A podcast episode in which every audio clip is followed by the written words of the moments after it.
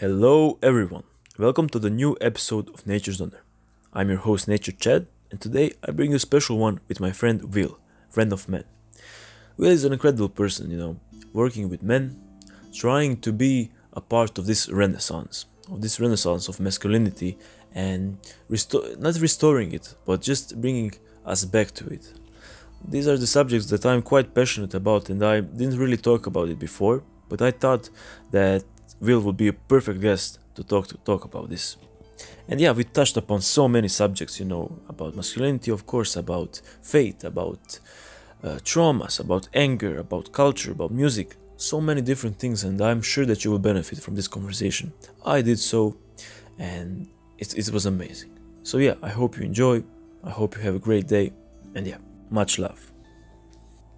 Hello, Will, and welcome to the show. It's my great honor to have you here because, you know, you're one of those guys that speak about masculinity in the right way, you know, in a positive way, and promote it in a sense that you, you show how valuable it is to all of us and how how we're missing it basically in our life how we whole civilization basically doesn't have its presence here.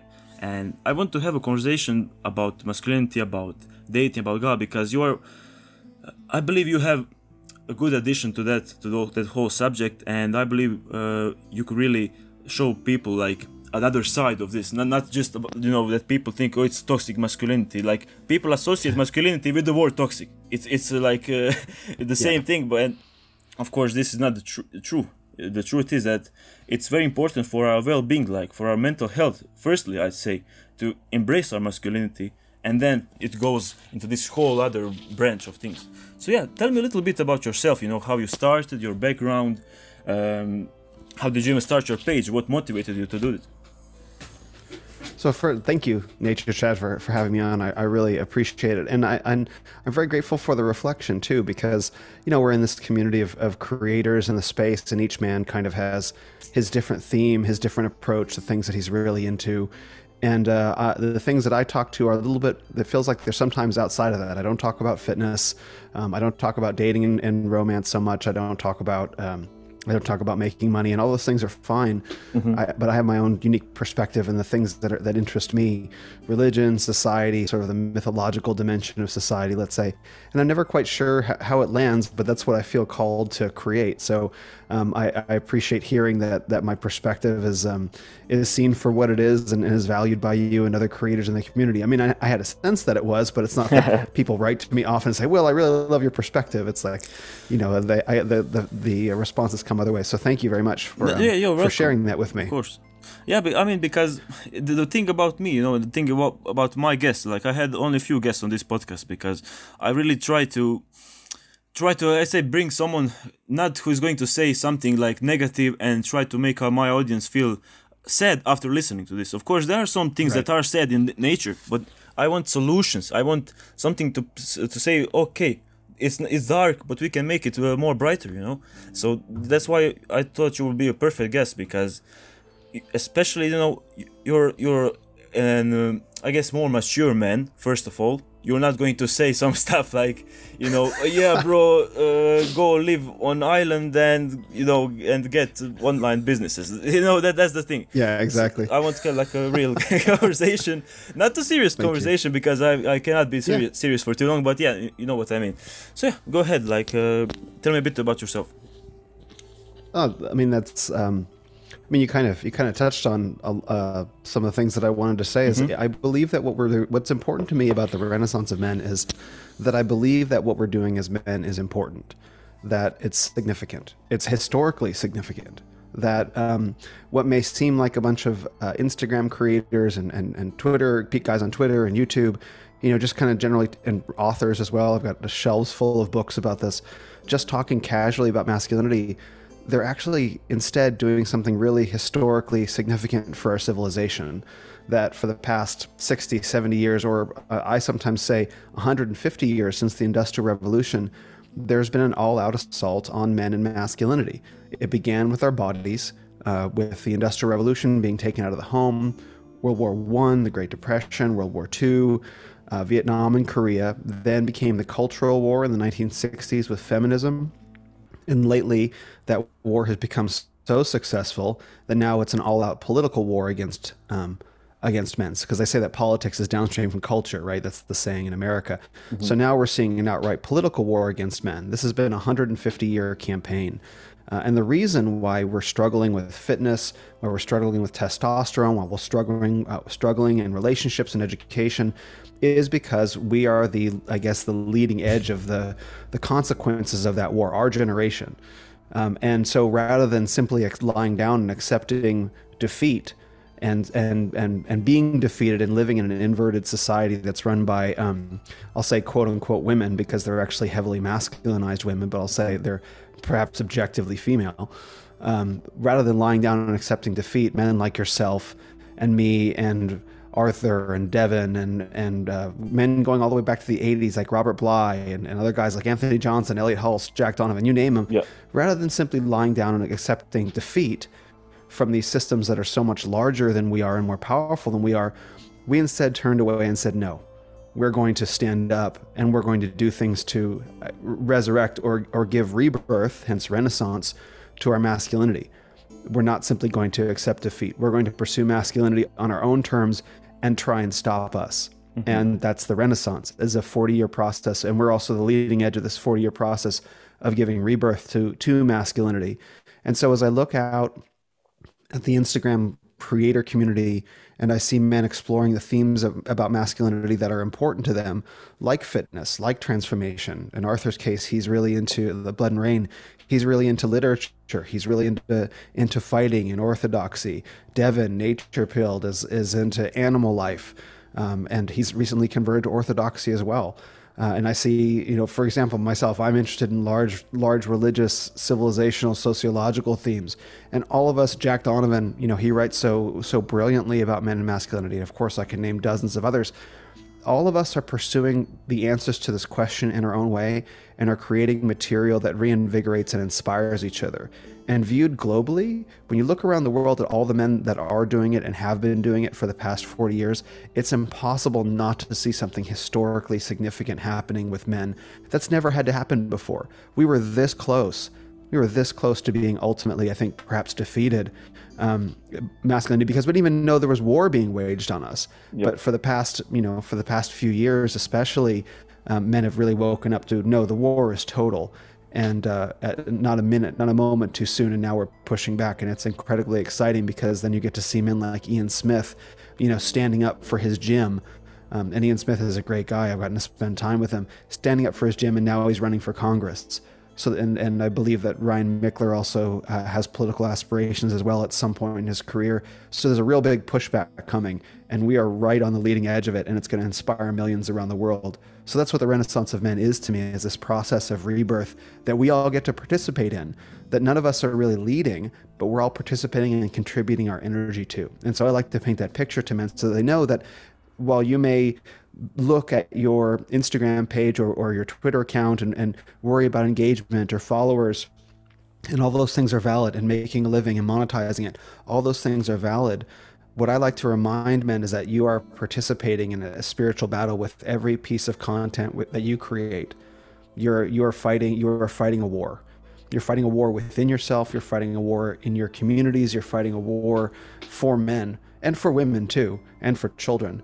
And no matter how hard it is, don't give up. Don't give up on yourself and don't give up on your brothers and don't give up on civilization because masculinity is needed. And when it comes back, it's going to be glorious. That's beautifully said, man. Um, I totally agree with you. And, you know, that's the, on the point that you said, like, you, you didn't even know that there was a war being waged. That's the thing. It's, it's sort of like this big awakening, like, what's going on? I'm depressed, you know, uh, the world yeah. is going to shit. What, what, why is this? And then, the, the, yeah, like you said, this big awakening is happening. And I also have to say that for me, before I kind of even knew what masculinity is, I, I laughed. I laughed about when someone was being masculine. Like it was laughed upon. Like, yeah, you are this yeah. strong guy. You know, stereotypical. Blah blah. You need to be soft. You need to be eh, emotional stuff like that. And I went into a relationship thinking like that, you know. I couldn't relate to thinking sure. like that, and it was like this huge reality, like reality check. It was shocking how much lies there were, uh, so they were sold to us. and only when I actually started uh, reading about masculinity, when I started doing things, you know, that I guess felt right. That's the thing about masculinity. It feels right. It's not this new thing, as you say. It's not something that we should even. It shouldn't be talked about, but it is because we are in this situation. You know, it's something that was. Mm-hmm. Generations, normal thing. Your you, your father taught you these things, and you just are a man. But you know, for yeah. me, it, it was very it was very eye-opening to see that everything that the modern world is teaching us is wrong, simply wrong. And when I when I embraced my masculinity, when I also started reading like Jack Donovan, Donovan, um, and I also read Rollo Tomassi, you know, classic classic uh, artists. It's it was it was amazing how it can change your whole life.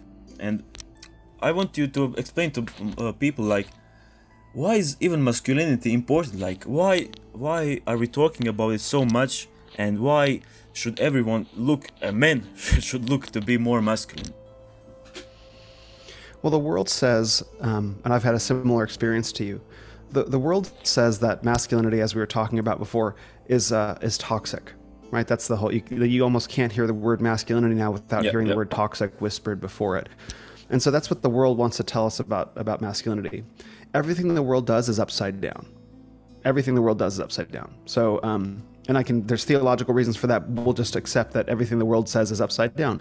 So, if the world says masculinity is toxic, and everything the world says is upside down, then that means masculinity must be the opposite of to- toxic. Masculinity must be restorative. Masculinity must be curative, must be healing. And so I think um, in, in, our own individual lives as men, um, the function of masculinity is primarily to set down uh, boundaries, right? That's that's the that is the masculine function um, from a I guess you might say from an energetic level, and uh, boundaries tell us to do this but not do that. Say this and not say that. Behave this way and don't behave that way. The function of boundaries is primarily about saying no. Um, it's as much about saying yes as like when, some, when you build a fence around your house, you're saying everything in, inside this fence is mine, but it's also saying no to everything outside. The fence is the fence is the masculine boundary, and a man cannot live his life successfully and be happy unless he sets down boundaries to himself and the world for what will not be tolerated, what will not be accepted in himself and the people around him. So when you when you destroy, spend 150 years destroying the human beings that embody the masculine function, namely the men, you destroy the ability for anyone to put up boundaries and say no. And that I think has been the purpose. If you want to smash all boundaries, right, even down to gender doesn't exist, biological sex doesn't exist, smash all boundaries, level everything, and rebuild society, you have to smash the holders of those boundaries. And that's men. Mm-hmm. And so when we when we as men begin pursuing masculinity, we discover a bunch of different things. We discover how the war has been waged within our own bodies. For example, on testosterone, there is an active war on testosterone in both men and women, and I think that's. Um, I know of a I know of a documentary series that's being produced about that subject right now at a very high level um, by some names that you would know, um, and they're going to expose that this war on this on this hormone. So you see the war, the way the war has taken place in our lives as men being unable, unable to stand up, and then you step out for, you know, one one degree of um, of focus, and you get a little bit wider perspective, and you look at how men aren't able to stand up, for example, to their girlfriends or their wives or their kids and then they're not able to stand up on behalf of their community and then their their nation their civil their culture their civilization. And so in 2020 in 2019 it was a thing right? This was happening and we could all some people could kind of see it. But in 2020 everything kind of catalyzed. Everything kind of suddenly take this took this giant step forward and uh, with the COVID tyranny that no, we're going to smash every every distinction, every boundary, and we're going to institute our own our own rule and we discovered just how weak men were as we can look around and see it and just how much we are needed to push back against that. And uh, so what's the, pro- the purpose of masculinity? The purpose of masculinity is to build um, happy healthy bodies homes societies and uh, you know god willing a world. Um, and so it is that it is that important. It, it is that urgent and it begins with each of us. Absolutely man. Absolutely. Um, and no people people most people unfortunately still think this is like a big conspiracy you know they think that we live in a man's world. you know, they, they they think that we are these monsters who oppress others, and Sure. but this cannot be further from the truth. And like you said, I believe the the war is being waged because uh, of control. If you can control more people, if you, you can control the leaders, then you will control the whole world. You'll get more money. And Yes. this is not a conspiracy. this is the real truth out there and what's happening. Um, but you know, I, I always talk about, you know, always about personal health and how if we fix ourselves, we start to change the world. That's how it works. Individually changing ourselves, Yes. becoming more masculine, and then we impact our families, we impact our friends, then they change, and sooner than later, we change the whole world. And Yes. I want to, I want to touch upon like like a mental aspect about what happens when you actually embrace your masculinity. Because for, I'll, I'll tell like a small story about me. Because you know when you first start doing things for yourself and not for others not to go in line with others you know maybe go to the same school as everyone or maybe go to the same job um, wear a mask you know all of these things they they they i'd say they cast- castrate you know they remove that Yeah. who that who you are like your true presence. And going through life like this like you you might think that everything's okay. And you know i i did all of this. I followed the pod everyone followed. I never said no to something stuff like that. And what happened? Well i was on the brink of you know breaking up with my girlfriend. I didn't know what to do in my life at all. Like i, I was like i'm all, all my life i've been just doing what i you know what i thought was the right thing and never asked what do I want to do? or never asked okay I need to set some boundaries like this is too much. And on top of that which is another aspect when you aren't masculine you uh, go to the feminine side of yourself. And that is where you're more emotional when you're more prone to you know small small problems small things like I had a nickname believe it or not drama queen um, wow. yeah yeah it was it was it's very bad. Um, stuff like that. So you become like this emotional mess without purpose without any direction in life. You know you you maybe even don't look good you don't live good and then you start wondering what can i do in life? What can i do in life you know? People will go to therapy. They will tell them to take pills. People will you know try to speak to their friends. They'll be like uh, yeah whatever bro you know you're just you know too dramatic too dramatic. What is the answer in yourself going into yourself and realizing okay i'm going to do things that i want to do and i'm going to do them in a way that is i'd say you know for a greater purpose for something greater than yourself. And that's that's what happened to me. I'm like okay i'm going to get out of college. I didn't want to go to the college at all. I'm going to start doing things that i like so i started going like fully into training. I started you know i started writing about 2019 actually but with the other name stuff like that. And as soon as i started doing that as soon as i started doing things on my terms suddenly my relationship completely changed. The dynamics. I was i was the one who was like you know calm strong and the girl was very you know emotional. She was very you know like uh, that and i love that you know that's that's the nature that's the um that's the female nature i'd say you know to be more emotional more uh, energetic in some ways you know so so that changed first and then i was like I was, you know, doing these things, and I'm like, I feel amazing. I feel amazing. You know, it's not a habit. It's not something that I specifically did. It's just about this decision that I realized I'm responsible for myself. The modern narrative is completely bullshit, um, and like, it, it, it was just it was just mind blowing that I had this in myself the whole time, but it, it was like it was hidden for me. It was hidden from me, Yeah. you know, and I'm trying to you know to say that this is not a superpower. This is not anything that isn't normal. The the Right. the it's the new normal that is the problem, and the normal that we you know the normal that we already have in ourselves is the, is uh, said that it's crazy.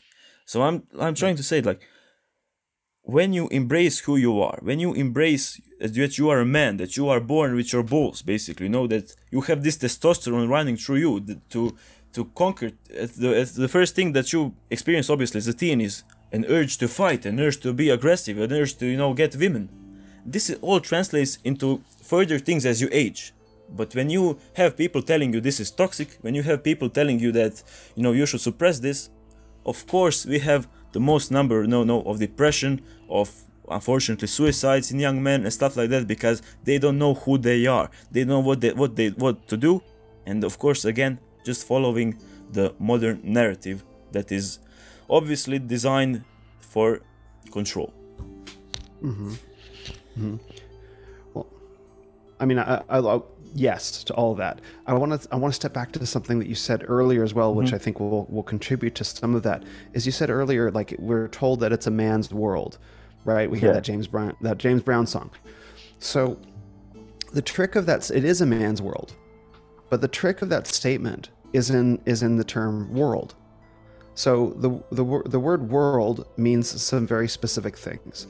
Um, it's not a man's planet, right? Hmm. Um, it's a man's world. What does that mean? Well, the world is is the human created environment. There's Earth, the planet, and and humans built the world on top of the Earth, right? So the world is getting smaller, right? The planet is not actually getting smaller. The Earth is not getting yeah, smaller. Yeah it's a man's world in society and economics because the, the world of society and economics functions via power, functions via power and via money. That will always be a man's world because power and money are about competition. Men are superior competitors to women because we have increased testosterone. That's what testosterone is supposed to do. That's why the slowest men's sprinter is probably faster than the fastest women's sprinter that's why uh, someone asked, I think it was Serena Williams, um, you know, how she would rank on the men's tennis tour.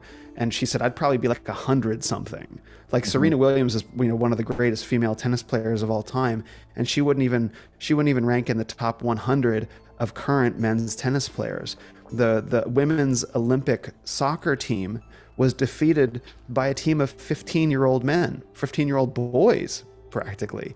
So, and when it comes to the field of competition, yes, it is and always will be a man's world because mm-hmm. we can outcompete women every time, every single time. The only reason that we appear to not be able to is that the deck is so heavily slanted against men right now, and that's a whole separate conversation.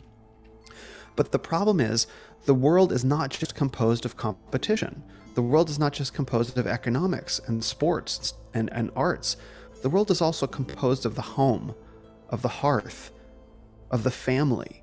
And so, this idea that it's a man's world completely, it's totally Marxist because it only conceives of the world in terms of power and economics. Meanwhile, what you have in the home, in the family, in the generations is also a part of the world and is also important. Important, and that is a that is that is and will be a woman's domain a woman's domain, not separate from the man. These aren't separate competing spheres.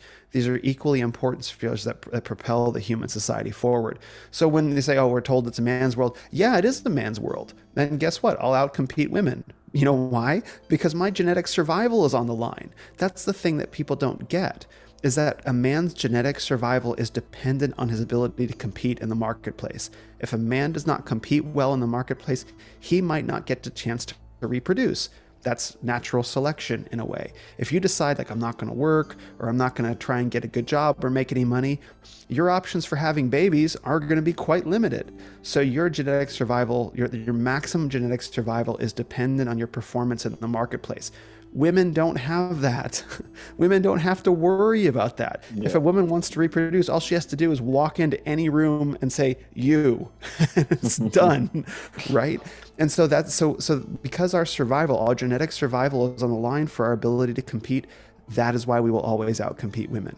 Um, in, in any environment. And that's just how it is. So, yeah. but the problem is the illusion of saying that it's a man's world leaves out the entire side of the home and, and the family. And so, because our ability, sorry, go ahead. No, no. So I, I was just thinking about you know, um, that that's the that's the thing. Like when both genders embrace who they are, you know, we can talk a bit mm-hmm. about femininity. Uh, the thing yeah. is, both are happier. I I know yeah. a lot of women who have this idea in mind that they have to you know get a, get a job go to get uh, five degrees and stuff like that you know um Yeah. like many of them but but they are actually doing the same thing as us in a kind in similar way they are suppressing who they are and they are then being depressed they're being sad they're being angry and they don't know why but when they when they just look inside of them and this is i'm telling this is natural. This is the most natural thing. They will want babies. They, they will want uh, to be married. That's the like the first Right. thing in most women's uh, like uh, heart i'd say. Like I, I had a similar thing with my girl like a few years ago. Like uh, she's like I, I, I want kids. I, I, I, I want kids right now but i know i have to get like a degree and stuff like that. I was like why where where does that thought come from you know like you are literally abandoning your natural like instinct we always say wom- women's intuition. There you go. You know? And it's, it's funny because it's not just a war of on masculinity on testosterone. It's also on women as well. Like both of us are being very misled i'd say. So it's a very interesting thing you know that if you just uh, if you just align everything there is like nature of who we are uh, i guess belief you know be it christianity be it any anything and if you and if you just look how the world works like the order and if you stop trying to change things everyone would be happier everyone would be doing what they are meant to do and when we say this you know i'm sure that someone will say you're sexist you are this and that but you know Sure. to the- it- it's just how the world works. You can look at it through so many lenses, and everything that you will find is the same thing, the same answer. If you try to mess with the laws, universal laws, you will create disorder. Simple as that. Absolutely. And and I like what you said about um, embracing who we are as men and women. And I think what what isn't obvious about that is um, when it comes to embracing who we are, that actually comes with sacrifice. So so put yourself in a woman's shoes. If a woman um, if a woman's going to say, okay, I'm not going to get a degree and I'm not going to be independent. Um, Self sufficiency, by the way, and independence are, t- are completely different. Um, that's a separate conversation. But if a woman says, I'm not going to be independent, I'm not going to get a degree, I'm going to depend on a man f- to pr- protect, provide, and as Ryan Michler says, pr- preside, right? I'm going to depend on a man to do that. Let's assume let's assume that she finds a good man, right? That's a whole separate conversation because there aren't a whole ton of good men out there. So that aside, let's say she has a good man she what she has to sacrifice in order to be in order to accept who she is is uh, and have and have uh, be a wife and mother of children is she has to sacrifice her independence. She has to give something up. And in a in a relationship it's always good when things are are mutual.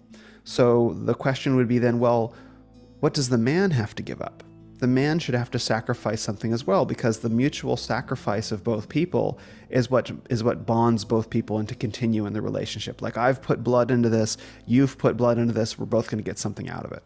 And this starts getting into the religious question because if the woman is is supposed to say sacrifice herself and serve the man who does the man sacrifice himself to and serve? And the only answer to that the only answer to that is god and that's why I believe there's a very strong revival of Christianity, specifically Christianity, that's happening in the men's space right now.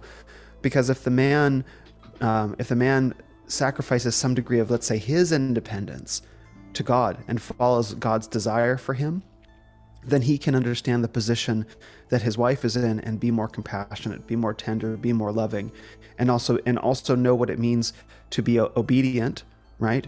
To to follow and also gives him mission and purpose and direction to lead her properly. So, when it comes to men and women um, finding who they are, I don't believe that that chain is possible, uh, really, truly, sustainably possible without religion.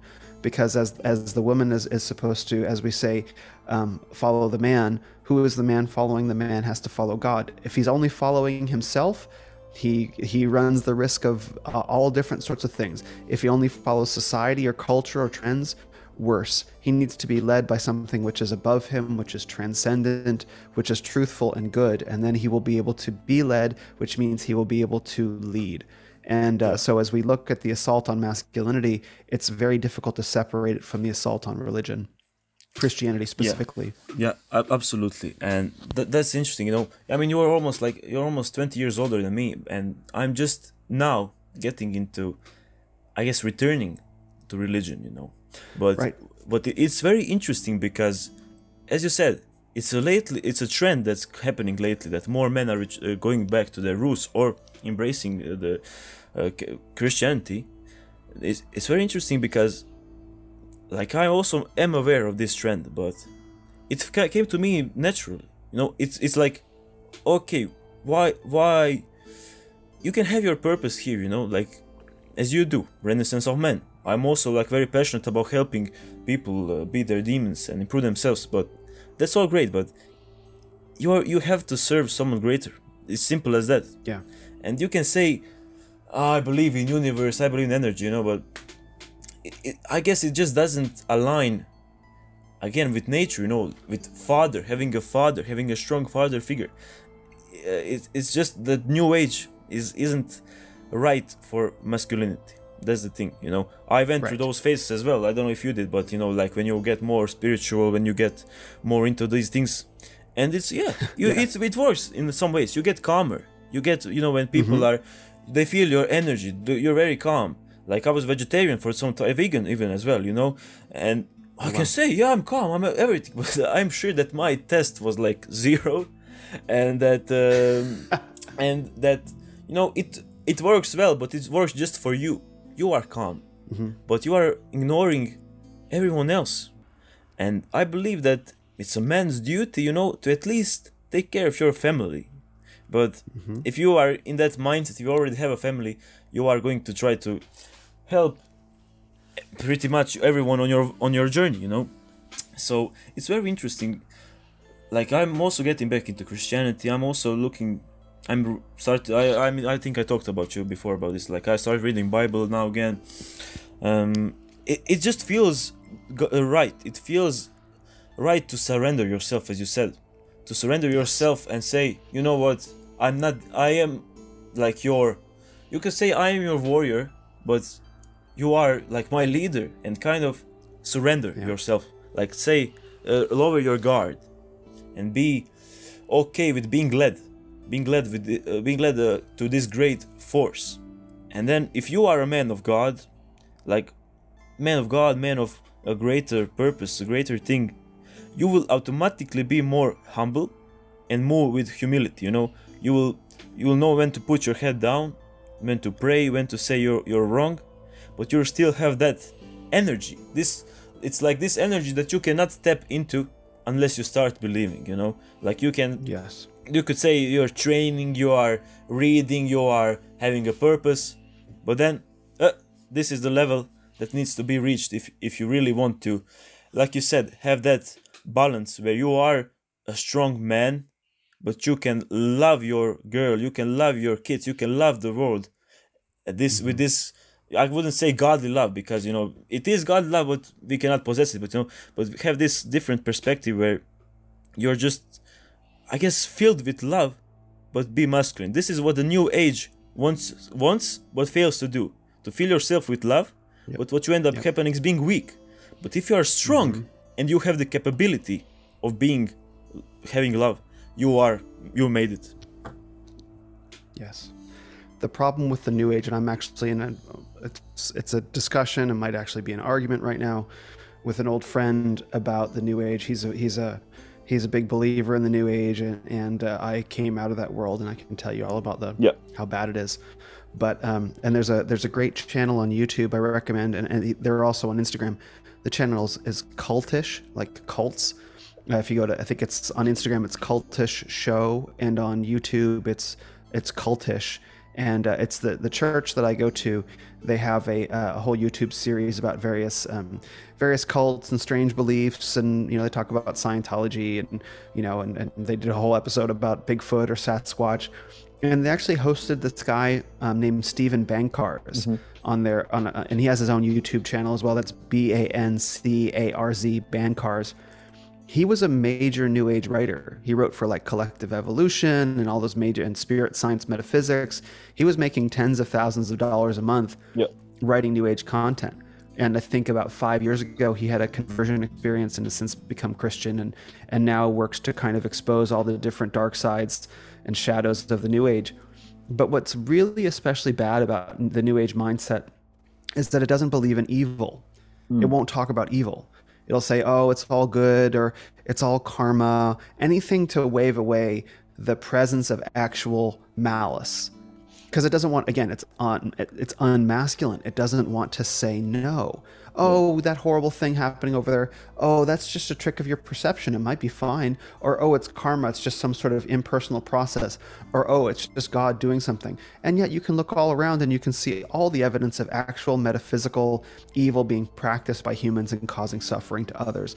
And the new age just doesn't know what to do about that. So it blinds itself to that ignores it and ignores Christianity in the process because Christianity is the only world religion that I've encountered that speaks openly and directly about evil. So if you want to deny the existence of evil totally, you also have to deny Christianity. And so the New Age, which tries to synthesize all these different religions, ignores 5,000 years of Christian history and ignores evil.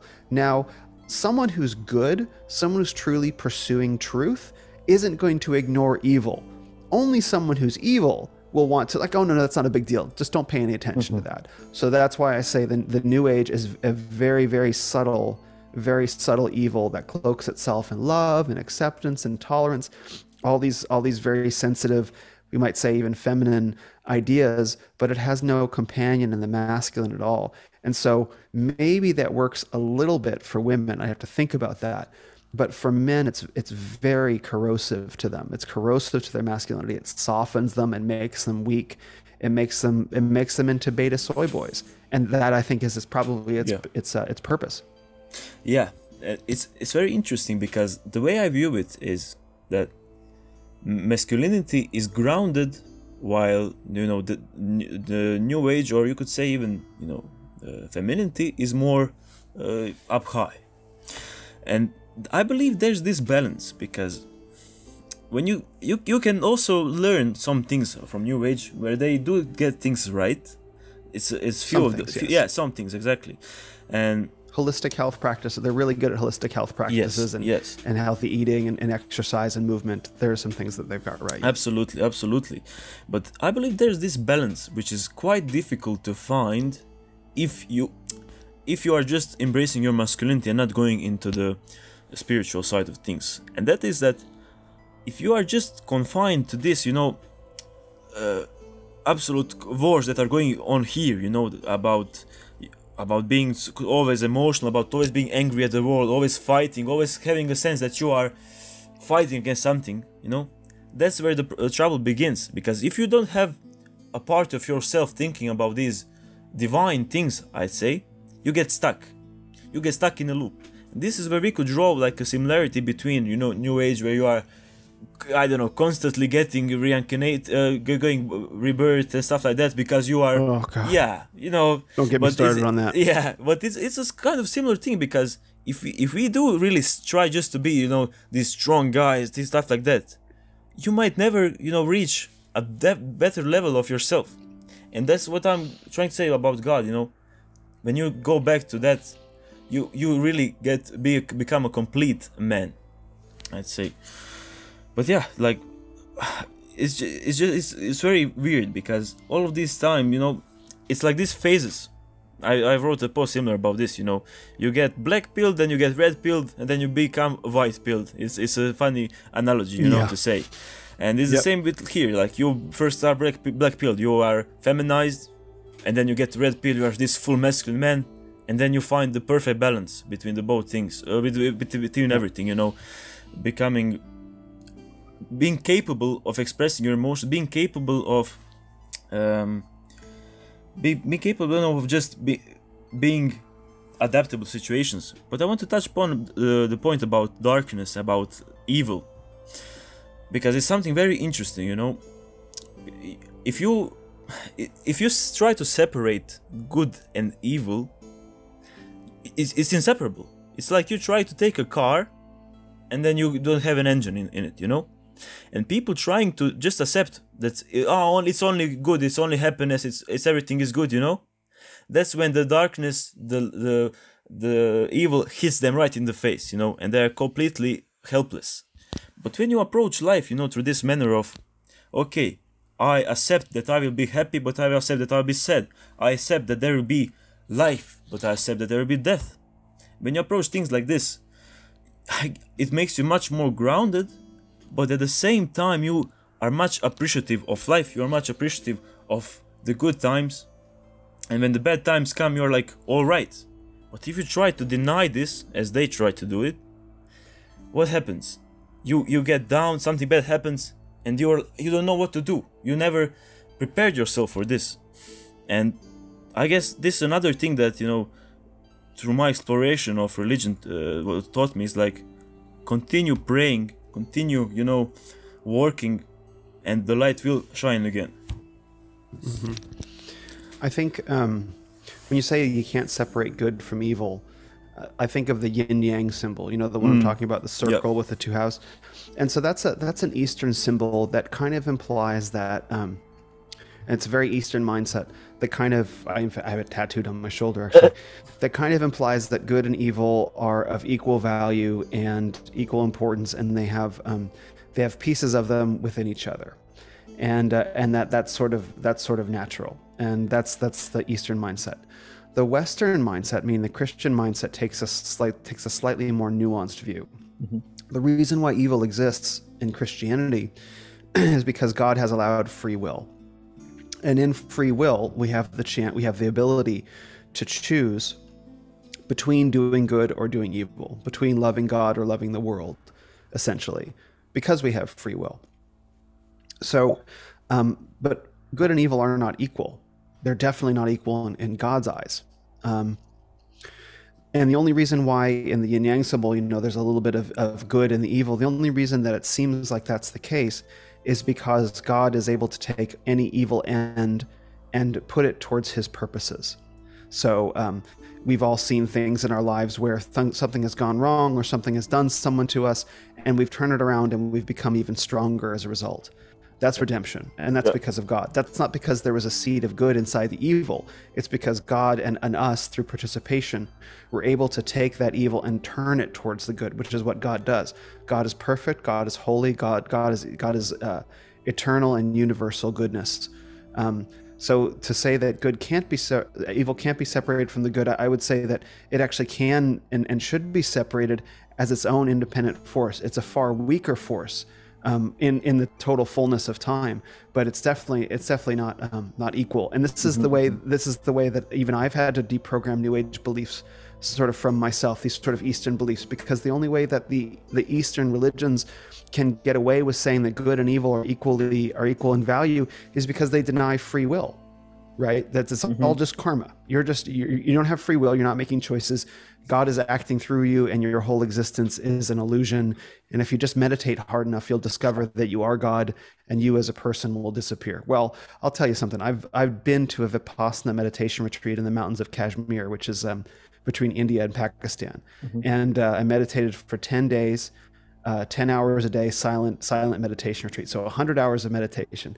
And i'll tell you i got right down to the very root of my free will. It's one of the one of the i don't even cool is the wrong word but i'll mm-hmm. put it this way. It's a really cool experience to get down to the smallest kernel of my existence that could choose between a and b. And that was all that was left of me. So i i touched my actual free will. And i couldn't get it to go away. Like i didn't see that it was an illusion. It was really really there. Yeah. free will was really really there and so, if free will is there, then I have the ability to choose between good and evil. Um, it's not it's not all karma, and good and evil do not have equal value. Good is far superior to evil, but evil can also be twisted towards um, towards uh, good ends by God. Yeah, yeah, and that that's what I meant. That it's not uh, it's not that it's equal. I said that it's, it's inseparable. That's the thing, you know, because oh, interesting. Yeah, yeah, that's the thing because it, if there's if there if light exists and there's no darkness, how can you know what is light you know? How can you know what is dark? Uh, you because I think darkness, dark we're given the we're given the freedom to choose darkness but it doesn't necessarily like have to exist right? It's like it's like if, if we have free will we can all just suddenly just choose we can all just choose to do good and then and then darkness disappears. Mm-hmm. but i believe that that's exactly the why the free of both has yeah, to exist. that's exactly why the free will exists because we get to know what is good. You know, that's how we know Right. what is good. Um, it's it's very interesting because I'm always I always say it like that as well. Like we can turn the negative things into the good things. That this like it's like you can literally. Arthur speaks about this song, uh, uh, like uh, about negative charge music. You know that you surround yourself with like something that's in nature bad, but then you turn the output into something positive. You know. I love what Arthur said about negatively charged music. I actually hadn't thought of it that way because uh, I have a I have I, I've become very sensitive to negative well certain kinds of negatively charged music. Like I can't listen to rap anymore. My Yeah. my boxing gym plays rap all the time, and it's like. Can you just please stop talking about drugs and alcohol and sex and money? Like, Yeah. I, I think pretty sure I heard that song already. Pretty sure, pretty sure. Yeah, that's a catchy beat. But like, you're saying the same thing as the guy. With like, just, just, I can't believe people aren't tired of it yet. Exactly. So that's a different kind of negative music than Arthur, who I know likes Henry Rollins and Nine Inch Nails, and and I can see how that would be, you know, very um, if you exposure therapy, you expose yourself, you immerse yourself in cold water, and your body temperature goes up to compensate, or something like that.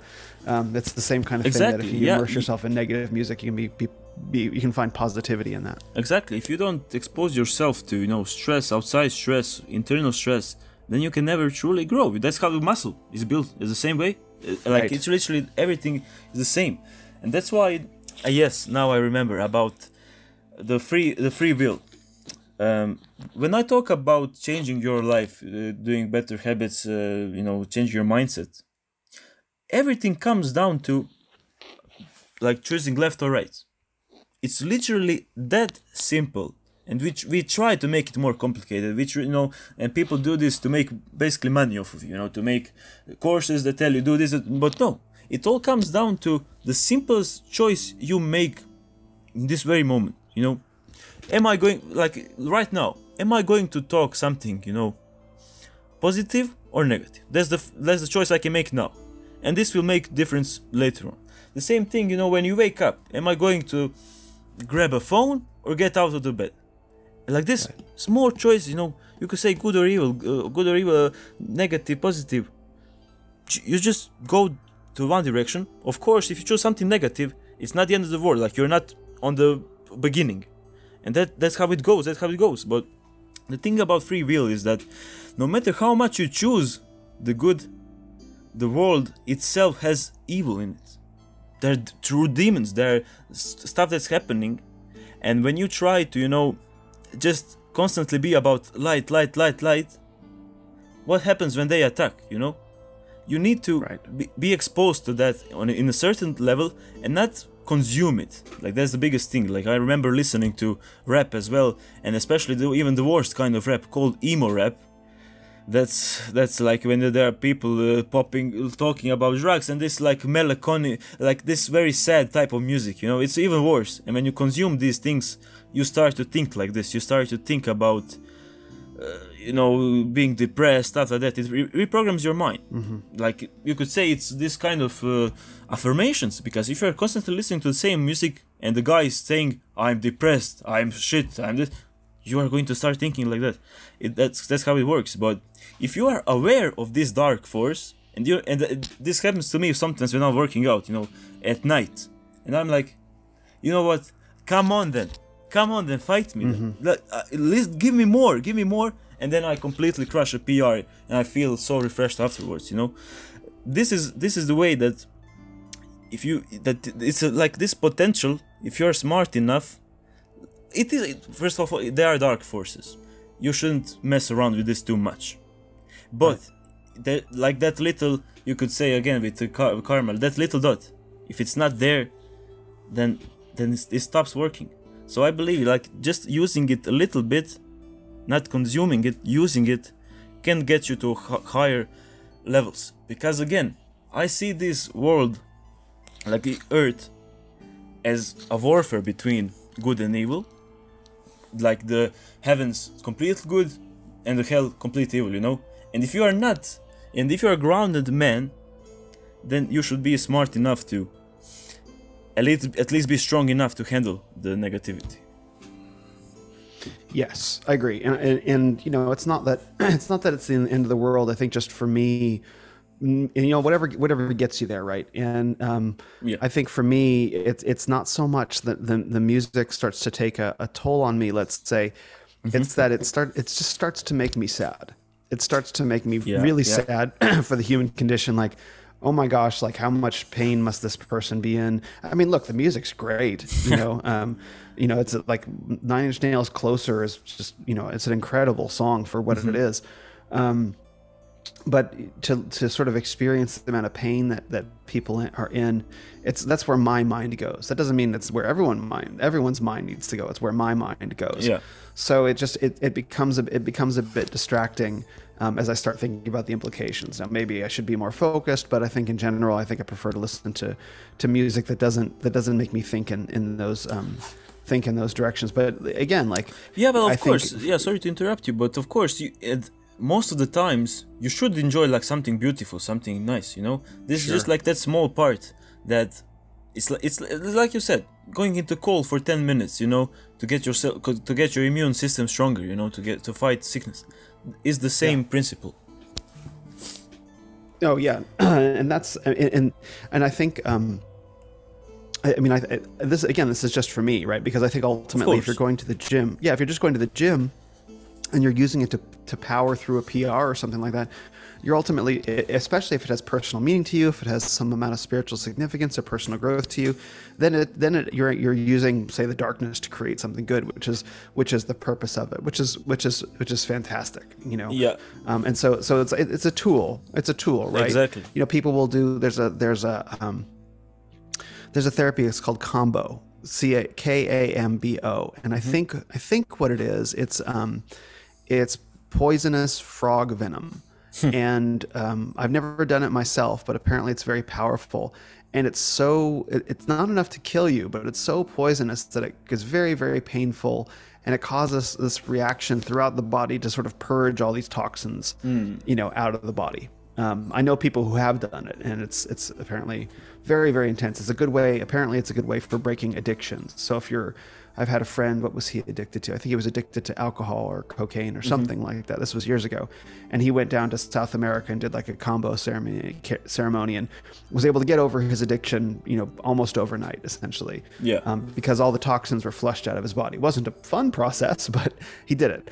And so you can think of it that way. Like I've exposed myself to a bit of um, quote unquote poison to make me stronger. You know, and, and I think it's totally fine to use yeah that, exactly exactly you know that's actually most of my writing comes from that you know? The like like not, most but my best writing comes from those times where i am experiencing sadness you know? And i i guess i get i use this as tool okay when i'm in this state of mind i can totally relate to others that are in the same experience that, that need help you know? It's it's it's an interesting thing you know?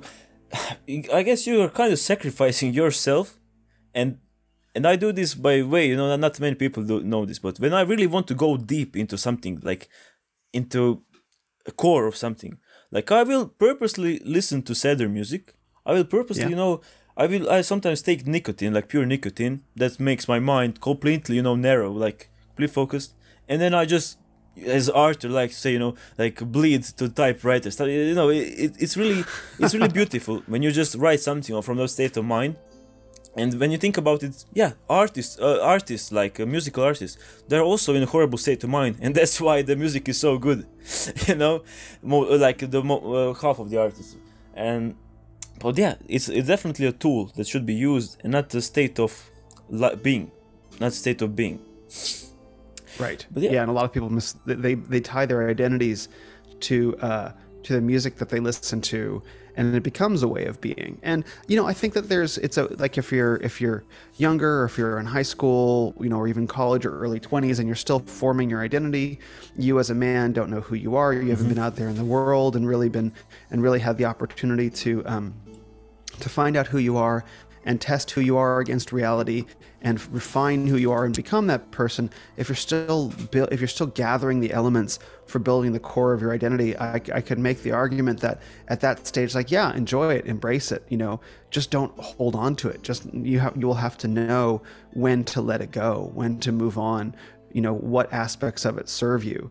And uh, this is the process of this is I think a really important process of becoming a man is um, is to take in the things that um, that you need to that you want to build your personality around and and take what's good out of them and discard the rest. And i think that's a natural part of growing experimentation and all that. But i, I think as you get further into your life you know and you have more experiences if you're still holding on to this really really dark this really dark music and this really dark attitude towards life um, there will come a stage where that stops serving you. There will come a stage like it's very difficult to be to be a husband and a father you know effectively and have a dark attitude on life because that'll yeah. start to drag you down right but when you're a young man and you're single and you and you're you, you know you want to be super powerful out there in the world which is absolutely awesome and everyone should do, that kind of music can be really empowering. So it's all about understanding the different stages of life and having a sense of and having a sense of what the purpose of these kinds of music are. Because it used to be, you know, we, we talk a lot about masculinity from a historical perspective. You know, music basically prior to like 1920 was super rare. Let's just say prior to 1900. If you wanted mm-hmm. to listen to music, like you would go to the local pub and hope that the pub had uh, you know, a guy playing guitar or piano or singing, you know, music, or like in, you see this in The Hobbit, you know, the Lord of the Rings movies, the Hobbit singing songs in the Shire, like that was music. You know, they didn't have music, you know, they didn't have iPods, obviously. They didn't have jukeboxes. They didn't have anything like that. Music was something you had to go see and experience. And the amount of themes that you would hear in this music generally went from celebration, sadness, um, maybe you know like as in grief um, maybe some some upbeat kind of fighting songs stuff like that boasting you know th- these kind of very small number of themes. And then when music exploded into the world probably around the 1950s with the radio and jukeboxes especially we today do not understand just how amazing the jukebox was what an enormous transformation it was that you could have music in a venue in a place of any kind at any time and you didn't have to hire a band. Like that was a real turning yeah. point in human history that, that we don't we don't see jukeboxes anymore. They're there's quaint little things you see, but they don't mean anything to us. That was a huge turning point. So now you have the ability to explore all these different themes of themes of music that have never really existed before. Like I want to fuck you like an animal was not something someone would have been singing about in the 1900s in the 1800s right that that sort of theme wasn't really that wasn't really there. It wouldn't have been socially accepted, you know, because you're not going to go to some guy's some guy's house. He won't play that song in public, let's say, and mm-hmm. not no guy is going to take his guitar, his little his little lute or something like that, and go into a pub in the 1750s in England and say, "I want to fuck you like an animal." He'll get run out and killed, right? And you're not going to go over to that guy's house and have him sing that song to you because that'd be creepy. Yeah. I need to clip you this. this one's for you, Arthur. So, so the thing is, is, is the, the music going public and going mainstream and, and, being as popular as it is has allowed all these new themes and ideas to be expressed that um, are, are, are cool and edgy and interesting, but that aren't necessarily good for us in large doses. Um, and so we just have to be mindful about the music that we consume because it, it does shape us, very yep. much shapes us. I listened, I was a dance music DJ, you know, underground house and techno for what, 15 years? And uh, that music shaped me in some very powerful some very powerful ways. And, and and so we have to be sensitive to what we listen to for that reason. Well yeah it's the same thing you know it's something that you are surrounded with. The same way they say you you are your yeah. environment it's the same thing with music. And people are blasting music into their ears like most of their days. I, I know yeah. people that just don't they are weird when they're in silence. They're like they're confused because they're constantly used to something playing, playing, playing. You know, go to the shower, play. when you're into computer, play. Yeah. When you're going for a walk, play something. And and it's very interesting because, like you said, this is something new. We never had this. Same thing with uh, phones, screens. All this is something new, and which can, like we talked about, be used as blessing, but most are abusing it. Like yes. sometimes I say to people, you probably know everything that you need to do, but you never spent like uh, just a few minutes with yourself, like without distractions. Like you probably yeah. people are smart, more smart than they give themselves. You know the the, the right. Like literally, if you were say, sitting, that's how I literally named myself Nature Chad. You know because I was during Corona. Um, mm-hmm. I was mm-hmm. just sitting in nature, in into in the sun, enjoying and then that's when the idea started coming around. That's when i started feeling you know this connection. Subject. it was just when i paused when i said okay enough of constant moving constant playing music constant let me just be with myself. And when you can enjoy your own company you know when you can be okay like with, with the guy you see in the mirror like what's up man? Like you can talk have this inner conversation with yourself and be completely transparent with what's going on you can figure out most things that you need to work on you know it's incredible how Yeah. actually smart we are how powerful we are but again if we allow ourselves to be consumed by anything this is what happens Absolutely. And there's so much there's so much that wants to consume us right now. You know, it's not like everything everything that we enjoy um in terms of media, in terms of entertainment isn't designed to simply just be something enjoyable for its own sake anymore. It's designed to be addictive. You know, our phones aren't designed to just communicate information in the most efficient way. Our phones and all the apps on them are designed to keep us staring at them. yeah You know, the food that we eat, you know, if we eat fiat food, if we eat, you know, potato chips or whatever, it's not designed to nourish us. It's designed for us to keep eating it. Cigarettes, like cigarettes, tobacco, I don't believe that. Um, I mean, tobacco is is minimally addictive physiologically, but what the cigarette manufacturers did, in I think in the 1950s or 1970s, was they started adding chemicals to make the cigarettes more addictive. So you kept smoking them. Everything is not designed to bless us or to benefit us anymore. It's designed to keep us hooked. It's designed to, to, to- for us to keep buying it. And yep Okay, so um, maybe one thing in our lives that does that isn't a big deal. But when everything in your life is designed to keep you hooked on it, it just drags you away from yourself, and you don't even notice. You don't even notice until it's too late. Until until your life is miserable and you're overweight or you're alone or something like that. It's like, why? How did I get here? It's like, oh, I know. I've been staring at my phone all day. Hmm. I've been eating ice cream You're so right. You know, You're so right. they got me right but then but then here's the tricky here's here's the sad part is that so many people rather than admitting that they've been duped they double down you know and and i was on a i, I hosted a podcast yesterday and that's what i think obesity is i think at some point every man who's obese um, reaches a point where he recognizes that he's been tricked and has a very very long road to get himself back in shape and just decides you know what fuck it fuck it, just full send. You know, I, I don't Ye- want to admit yeah. that I was weak and have been tricked, so I'm just going to surrender to it and disappear. you're you're so right spot on because when you when you're faced with real life and you're faced with your wrongdoings with your mistakes um you get overwhelmed. Like how how did i get here? What did i do you know? And then of course most men surrender. Surrender because yeah i'm i'm here already you know? There's no point in me doing anything like uh, i'm i'm doomed for life and then just give up you know? And then there that's where the arguments come. You know what? I decided to be happy. I decided you know to stop doing like body positivity or you know i love smoking. Oh, it's, it's perfect for me. Or weed man weed is so such a beautiful tool. It makes me relax. That's that's how we start thinking you know when we surrender. We, when we surrender to these addictions. And th- this is something that happened to me as well you know. This is not something that is unavoidable to people because you don't you don't know you're getting addicted you only know it when it's too late you know you like just smoke a cigarette one or two and then you find yourself like going through boxes of cigarettes and you're like what is going on? Like why am i coughing all the time? The same way with screen you know like uh, yeah just scrolling scrolling you look in the mirror you see like your neck is completely in the other side.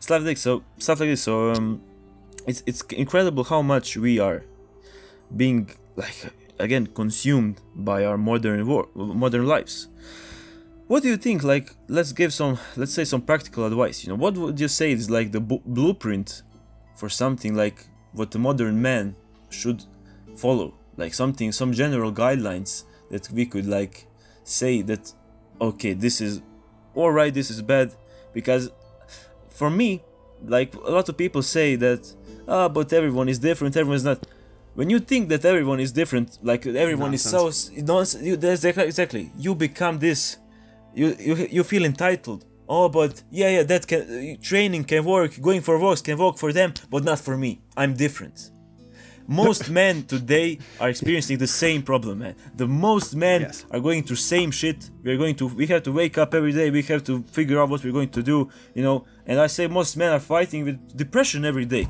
Like it, it's always there for most, like for especially for younger generation.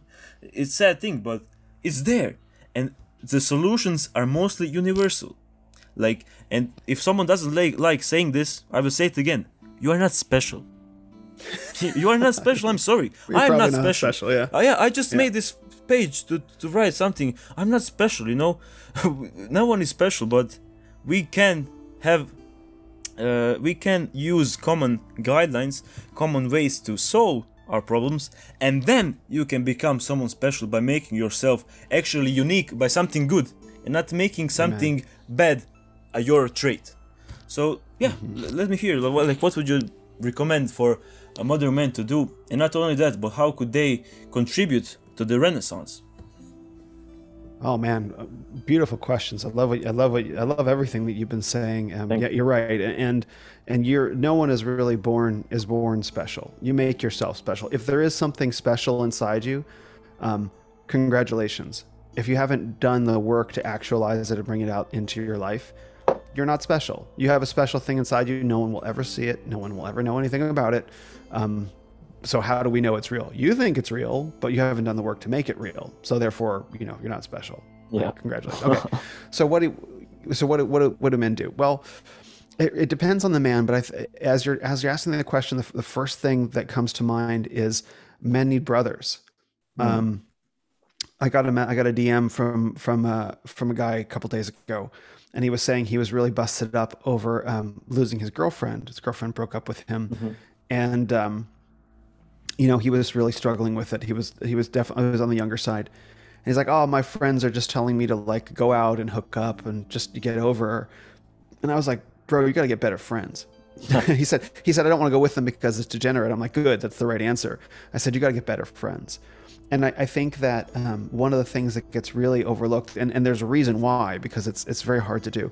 But one of the things that gets overlooked is it's really easy, and and, and, thank God it is. It's really easy to go on to you know Alexander Cortes's page and buy and buy a fitness program, whether it be Achilles or Fight Club Physique or, or whatever mm-hmm. one calls to you, you know one of the archetypes that he embodies in his training programs. And you buy a program and you set out on the journey of getting in shape. It's it, thank God it's so easy to do that. Or you find a program online or whatever, or watch a video on YouTube. The thing is, is your your force of willpower to pull that off, to pull off your transformation, your your own personal force of willpower will not be enough. It just won't. Because that's that's not any deficiency on your part. It's what it means to be human. No one like okay, maybe David Goggins has this ironclad will where he can do absolutely insane things. You know what I mean? Most people don't have the willpower like that, and I imagine that that uh, that comes at, at a cost for other things in his life as well. so if you have a normal if you have a normal amount of human willpower, your willpower will fail, as mine does, as does everyone who's listening.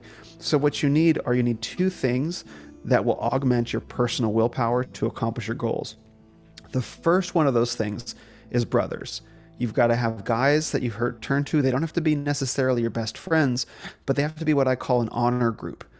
An honor group of men that you make yourself accountable to so that on the day that you say you're at day like six, you've been cruising on your workout for five days, you're on a caloric deficit, and uh, you know you're you're you're feeling good. Maybe the scale moved a little bit because you dropped some water weight, whatever. Okay, so you get to day six, and the caloric deficit finally hits you, and you're dragging and you're tired, you know, because your body's trying to figure out how to use really limited resources to fuel you as you go through your day. And you're like, ah, I think I'm just gonna, I'm really tired. Let me go, Yeah. let me go scroll on my phone for an hour, or let me go reach for the bag of chips or whatever. Your willpower might not be enough to get you through. This is day six of your journey, right? Your personal willpower won't be enough. But if you have an honor group of men to turn to and say, guys, you know, I know we just met, but I'm really struggling. Help. And those guys show up for you and you say, you know, you can do it. Don't go throw those chips out, throw your phone out, go for a walk, get outside, do mm-hmm. something. Their willpower will bolster yours so you can continue down the path. So, what would I say to men is it's not enough to just set out to do it on your own. You have to find brothers. And again, they don't have to be your best friends. It just has to be a group that you're accountable to. Yeah. That you that you trust and, and that you and that and that you want to work with. And if you have um, if you have your own willpower and the willpower of your brothers around you, that's a, that's that's more than most men have. And uh, the third thing that I would say is it, it really helps to have faith in God as well, because you know in the moment if it's two o'clock in the morning and you're feeling haunted by something and you can't sleep, um, you know your brothers aren't necessarily going to be there for you. you. You know you're struggling to be there for yourself, but that's that's really a moment where where faith in God can really shine through and, and get men through times that that other men aren't capable of handling. Yeah. So if you have your personal willpower, the support of your brothers, and and um, and real uh, real faith and connection with God, I, I, believe there's nothing that you can't do with enough time and dedication and, and practice. That, that's very very beautiful said, man. Um, I, I'm, I was thinking like while you spoke, you know, I was thinking like, yeah, I did most things by, by, by myself, but then I realized, yeah, my oldest oldest brother was there. My oldest brother was the one who said, yeah, you might you might have like fucked up skin, but why do you have a bad haircut? You know, why are you skinny, skinny fat? And I'm like, you know what? You're you're right. Like if the, just because there's one thing you know that is bad, doesn't mean that everything else needs to be bad. So, right. Uh, so yeah. So I definitely say that, and this this is an area where I wasn't always.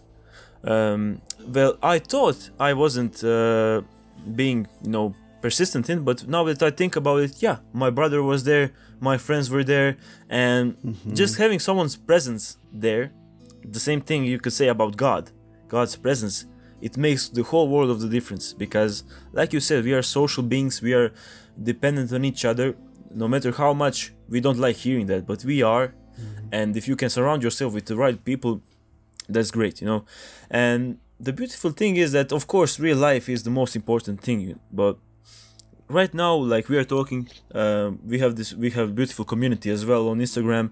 Um, it really it really means a lot. For example we talk a lot about Arthur here, but uh, he's he's very he's very dedicated, uh, you know, Orthodox believer, and yes, and basically when we spoke the last time on our, on my podcast, um, it meant so much to me. You know, it meant so much to me to see um, how sincere it was. You know how pure it was. That, that like when he speaks about God, that's the most purest thing.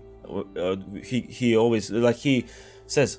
So that that helped me for example to embrace the christianity like someone from online someone from united states you know here in croatia and then again you know some people like like like i said like you we're talking about this masculinity and then i'll for days i'm sure i'll think about these subjects more especially you know about the good and evil and stuff like that you know because i'm always thinking about that so it's, it's a beautiful mm. thing and you grow together you you grow as a group and that's actually one of the questions that got submitted you know like um, about mm. being a lone wolf or like yeah it's a like a role of a guy in a self-improvement regarding the community. Low wolf versus active uh, like active guy. It's a bit confusing question but you know it, it's kind of similar. Um, i'd say it like this. When you are working on yourself you will automatically start um, like getting similar people or people getting drawn to you because you're kind of like this beacon of light you know you start shining and people get drawn to you um it, it's I'm, I'm going to say it like i like i did this like this is my journey like i had my brother and i had pain and i'm like okay i don't want to feel pain and i have someone that is believing in me I started mm-hmm. training, I started reading, I started doing all of these things. And then suddenly I had a few people, you know, from my high school stuff like that that were like, yeah, what's going on? We were watching, you know, the early days, like Alpha, Alpha M videos, like Aaron Marino, uh, stuff like that, uh, mm-hmm. how to be Alpha, stuff like that. Anyways, it's cringe, but uh, it, it is a part of your growth. It is a part sure, of your growth. Yeah, of course. And, like, you create this small community but what happens then? Uh, you you have a little bit of good thing about yourself. You have a little bit bad thing about yourself. For example, I smoked, and uh, I I I smoked weed, the stuff as well. Like I failed grades. Like I was doing self improvement, but at the same time, my life, real life, was going to downhill. It's very it's right. very interesting. Like you feel like you're improving, but still, even though there are people supporting you, even though they're their friends, their actions at the end of the day can impact you so much and you still try to adapt to them because they're the majority. And I was still failing in life. And what happened then? Well, I did go through that little bit of lone wolf phase just to figure out what I like. And that is, I believe, okay if you do not have a good company. If you don't, if you cannot right. find it right now, it's okay. But as as time went on, I found better company. I started dating this girl, and like right now, I I still don't have like this big group of people, you know, that are supportive of me. Eh, of course, I have more than ten thousand people following me, and that's a great great support, you know. Um, but I believe that even if you have one person, at the beginning it was my brother, and now it's my girl, you know, who's who believes everything I do 110%. That's enough. That's enough to get you mm-hmm. moving, you know. But the more people you have that are on the same path, is I'm sure that is going to yield in better results. Oh yeah. Well, I mean, your your band of brothers don't necessarily have to be in person. I mean, yep. it, you're very fortunate that your your brother is in fact your your your blood brother, which is yeah. I mean, yeah. Most of us, you know, uh, most men that I know, like they they they don't uh, they don't have that. Most of us we find our support online. You know, like thank God for Instagram, thank God yep. for Telegram. You know, um, both of those Telegram specifically, the men that I've met on there have have gone on to change my life. I think you really? know if I had to think about the most significant pieces of software of my life, Telegram would have to be one of them because that's where I've met all so many of my community of men. Yeah. Um, so I, I think um, in terms of in, in, terms of finding support, in terms of um, having the men around you, it's it's wherever you it's wherever you encounter them. And as for your lone mm-hmm. wolf phase, you know, I, I think it's probably like the lone wolf phase it, it, i think it, it, says it right there it's a phase. Like there you will probably like if you if you begin to get very serious about self-improvement like the guy i mentioned who messaged me his friends were telling him you know to get over his girlfriend to go out and hook up with the girls. It's like okay that environment if you want to be virtuous if you want to be righteous and moral and upright you have to leave from that environment. Mm-hmm. and so yes you will you will leave the village and you will have to wander on your own for a while and yeah. uh, this is the this i love this metaphor. It, it, sort of shows up in the lord of the rings like you know frodo and sam are in the shire and they have everything they could ever possibly want. The shire is idyllic you know there's not a there's not a care in the world. It's like they worry about drinking beer and you know did someone steal from my farm? And it's sheltered from from literally everything. The shire mm-hmm. is sheltered from everything. It's almost like a womb. And i wrote about this on my blog a while ago but the thing is that Frodo and Sam are, are given a task, and well, Frodo is, and Sam and Sam accompanies him, mm-hmm. and they have to leave the Shire and set out into the world.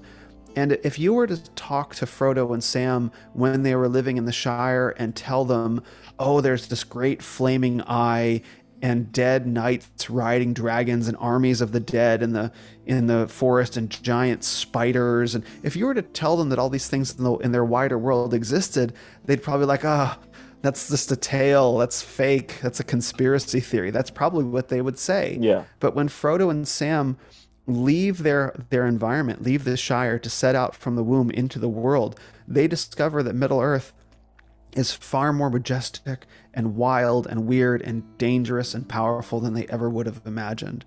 And and but then ultimately Frodo and Sam do find their brothers. Um, they go through their own kind of lone wolf phase as they're trying to get to the village of Bree. It's the hero's journey, right? Yes. And so you have to leave home. You do have to leave this comfortable environment. You do have to leave, you know, your former friends behind and have a lone wolf phase. But I tell you, you wander out there far enough and you conduct yourself honorably enough. And this, this is why content creation is so powerful, is because you can be, you can leave your friends behind you can set up an anonymous identity on Instagram, start posting content, start, you know, start doing a little bit of graphics on Canva or whatever, and before too long, someone's going to notice you. Someone or sphere, something will get real reshared and you'll find men to be around. So, but there will be that lone wolf phase where it's like, what am I doing? I've stopped hanging out with my buddies. I'm not drinking anymore. I'm not smoking weed. I threw out my PlayStation um, what am I going to do? It's like, well, you're going to be on your own as you let go of all the things and all the people that you had around you, the things that you used to do with the people that you care with. You will be on your own. You will walk that path yeah. alone, but you won't walk it for very long uh, on your own. You will find brothers especially now, especially if you start creating content pretty Hmm. quickly. Yeah, and I like how it all comes together. You know how I spoke about when I improved myself, that I met people, and you also kind of said said the same thing now, and, and I just love how that all that sounds. Um, the interesting thing is that um, I would say yeah, you said about that you replied to this guy in DMs, you know, and I also like to talk in DMs. People like if you're listening to this, um, and you need like any advice or just like company you, you, you can DM us, DM us for sure. Like I'm sure that you Yes. would, you love replying to people. Like it, I I Yeah. love talking because I believe that's how I make actual change, actual connections, and Mm-hmm. not just write something and then be like, oh yes, I like this post, move on. You know. Um, so I'd say like this: if you are not going into this sphere, or I guess, and you, if you're not and I mean, if you are trying, you know, go like, ah, I want to make some money, or these guys, you know, I want to get some No, fame no. off of them, or if you're just like a regular normal guy, we are also regular normal guys. You, you know, you can just you can just talk to us about these things because, be it self improvement or stuff like this, it all ties into masculinity as well. And Yes. like we are not experts. I'm surely not an expert. You are more of, more than me in this subject, but you know, just having company, but- just talking to people, just like we are talking to men, talking about these things. That's how it strengthens your own path. You know, that's how you take good things and then apply it to your life. This that's how Mm-hmm. it works. You know, that's I guess why you're listening to this. But yeah, Oh yeah, absolutely. Like, don't ever be shy. Don't ever be shy to to DM me or DM anyone in the solar Yep. sphere. You know, uh, we may not we may- might not get it right away. You might not reply right away, but you know we will. Um, you know, I send I get messages from people all the time, and and I try to give them as much time as as I can practically. Right. So um, so yeah, it's it's. I think that there are a lot of lost, um, well, lost and wandering and searching and seeking men out there that were failed by their fathers, failed by their, and they're, you're not alone. that's what I want to talk about next. Actually, yeah. yeah, perfect. so you're failed by your fathers, failed by your family, failed by your community, and you know something is wrong, and you're setting out to try and find, uh, try and find men. And if you found them on Instagram, particularly, great. Don't be afraid to reach out and make, make contact with any of us, with any of us, because I I don't you know I, I don't do this just to you know have a one way communication and be like this is what I think. Listen to me. It's like no no. I do this work for men. I do this work to to help men. And uh, if if you're listening to this and and you're you know you're looking for you know for just a word of support or to know that we're actually like real people um you know please Yeah, message us and message Will is right now seeing my face. I am actually indeed real. yes. Yes he is indeed real. I can see i can see how this, is one of the cool parts about doing podcasts. We can actually like see each other. Like i remember i saw arthur for the first time on a podcast. Yeah. like oh you have a face. So. Yeah, two- 200 bucks Patreon exclusive content. Anyways, yes. No, but of, yeah, the thing about th- this is probably the most touchiest subject to, to most, and that is you know weak fathers. Um, sure. you you have this sense of when you realize you know about masculinity and stuff like that it's very easy for men to start hating their fathers. It's very easy to start why didn't he teach me? Or why, why was he weak like this? Um the relationship goes horrible. And i'm sure that most men experience this you know. I did as well. But it goes back to that balance you know once you're like red pilled that you rise above it all and that you actually have the ability to forgive. To actually be ability to forgive and understand. Because when you understand something you are not um, angry about it anymore you know? So i want to hear your opinion you know about dealing with the fact that they are weak fathers and how can we learn from their mistakes man that's tough. That's a that's a tough one. I think the first one the first thing is to acknowledge that that's real that something has happened in the past say 50 or so years where i think if we were all to look at our grandfathers that we're less masculine than our grandfathers were right? Definitely. like something happened. And and, and why what how is, is complex and it's no one's like fault you know? But something happened collectively which is why we're all talking about this so um, i'll talk like my dad my dad was uh, like an incredible provider you know, under extreme duress, he provided a really Same, great yeah. life for for me and my family, like an exceptionally exceptionally great life. I was I was very very fortunate. Um, did he pass lessons of masculinity down to me? Um, son, I, need, I have a lesson I need to teach you.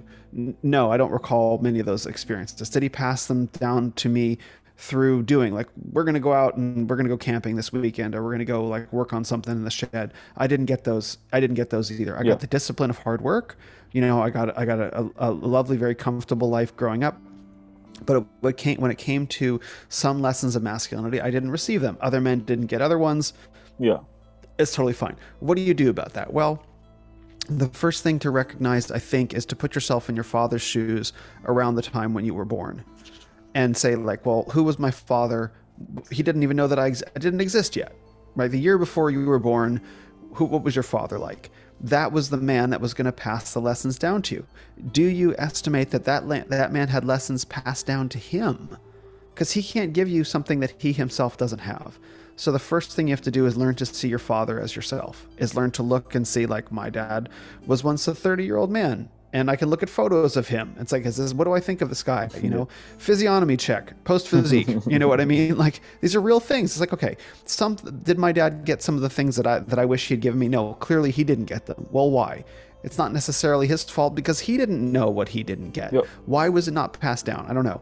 So the first thing is really to recognize that, like, yes, weak fathers, and okay, let's separate real quick the difference between a weak father and a negligent father. So a father that doesn't know what to pass to his son is different from a father who takes off, Yeah. who, who who fathers a child and vanishes, or who's emotionally distant, or who's in home and just doesn't show up and drinks and watches TV all the time.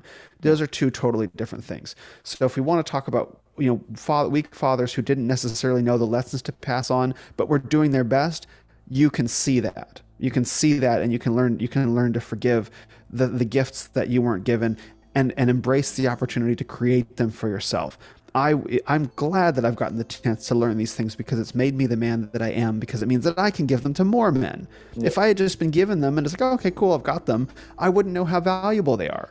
So because I've had I've had to work to earn them for myself, now I can pass them to men in a way that communicates their value.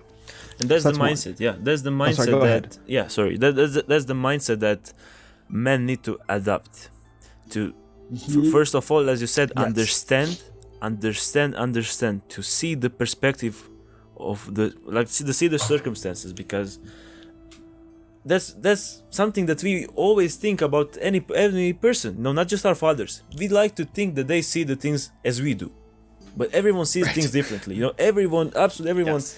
sees you differently. Like you could have opinions about yourself but that person has different lenses. And they will say i don't know you're sexist. Okay you cannot change that. You cannot change that at all you know but the same way it goes to back to our fathers you know.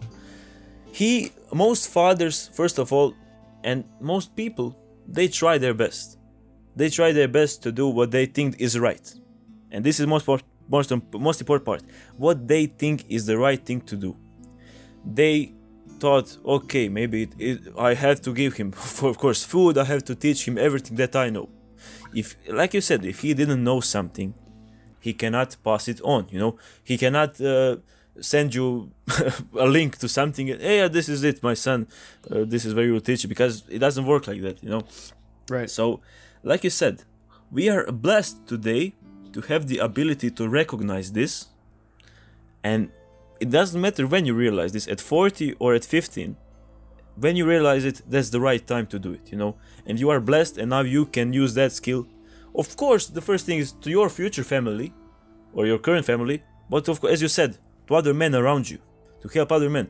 So it's just about this perspective. Are you going to blame or are you going to accept? Are you going to use something as an excuse for why you are still right now weak or are you going to move past that and look at it even as a blessing like you said and this is the perspective of life. This is the way of life that we need to approach things because if we just start blaming other factors even though the trauma is real like this is a very important part. Trauma is real.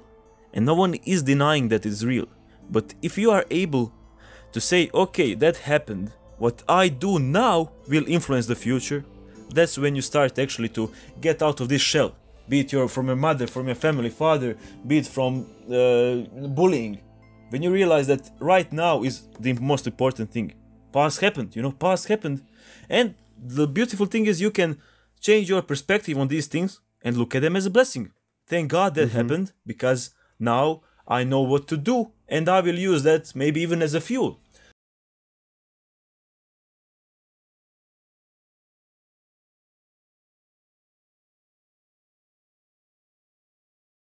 You know, like I hate to, sp- to speak about this because it's not even that significant, you know. But my skin, like, uh, I didn't Yeah. take. I have like th- thousands of scars. Whatever. I I'm not going to blame my parents for their for genes or something. I'm I'm going to say I'm going to make a Instagram page and show everyone that fuck it, it doesn't even matter at all. You know, it's just a perspective thing. But go on, yeah, part two. Oh well, I just just part two is just about um, it's just about their negligent fathers. Mm-hmm. Father was an alcoholic, abusive, abandoned me to my mother.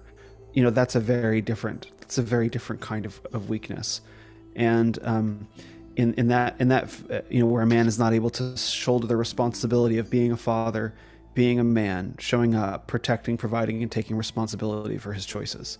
Um, that is a very different kind of weakness, and there are many men that have been subjected to that, subjected to abuse. A man who is a father who is not strong enough to control his temper, and not strong enough to control his habits. Maybe he's maybe he maybe he cheated on your mom. Who knows? These are all very real things.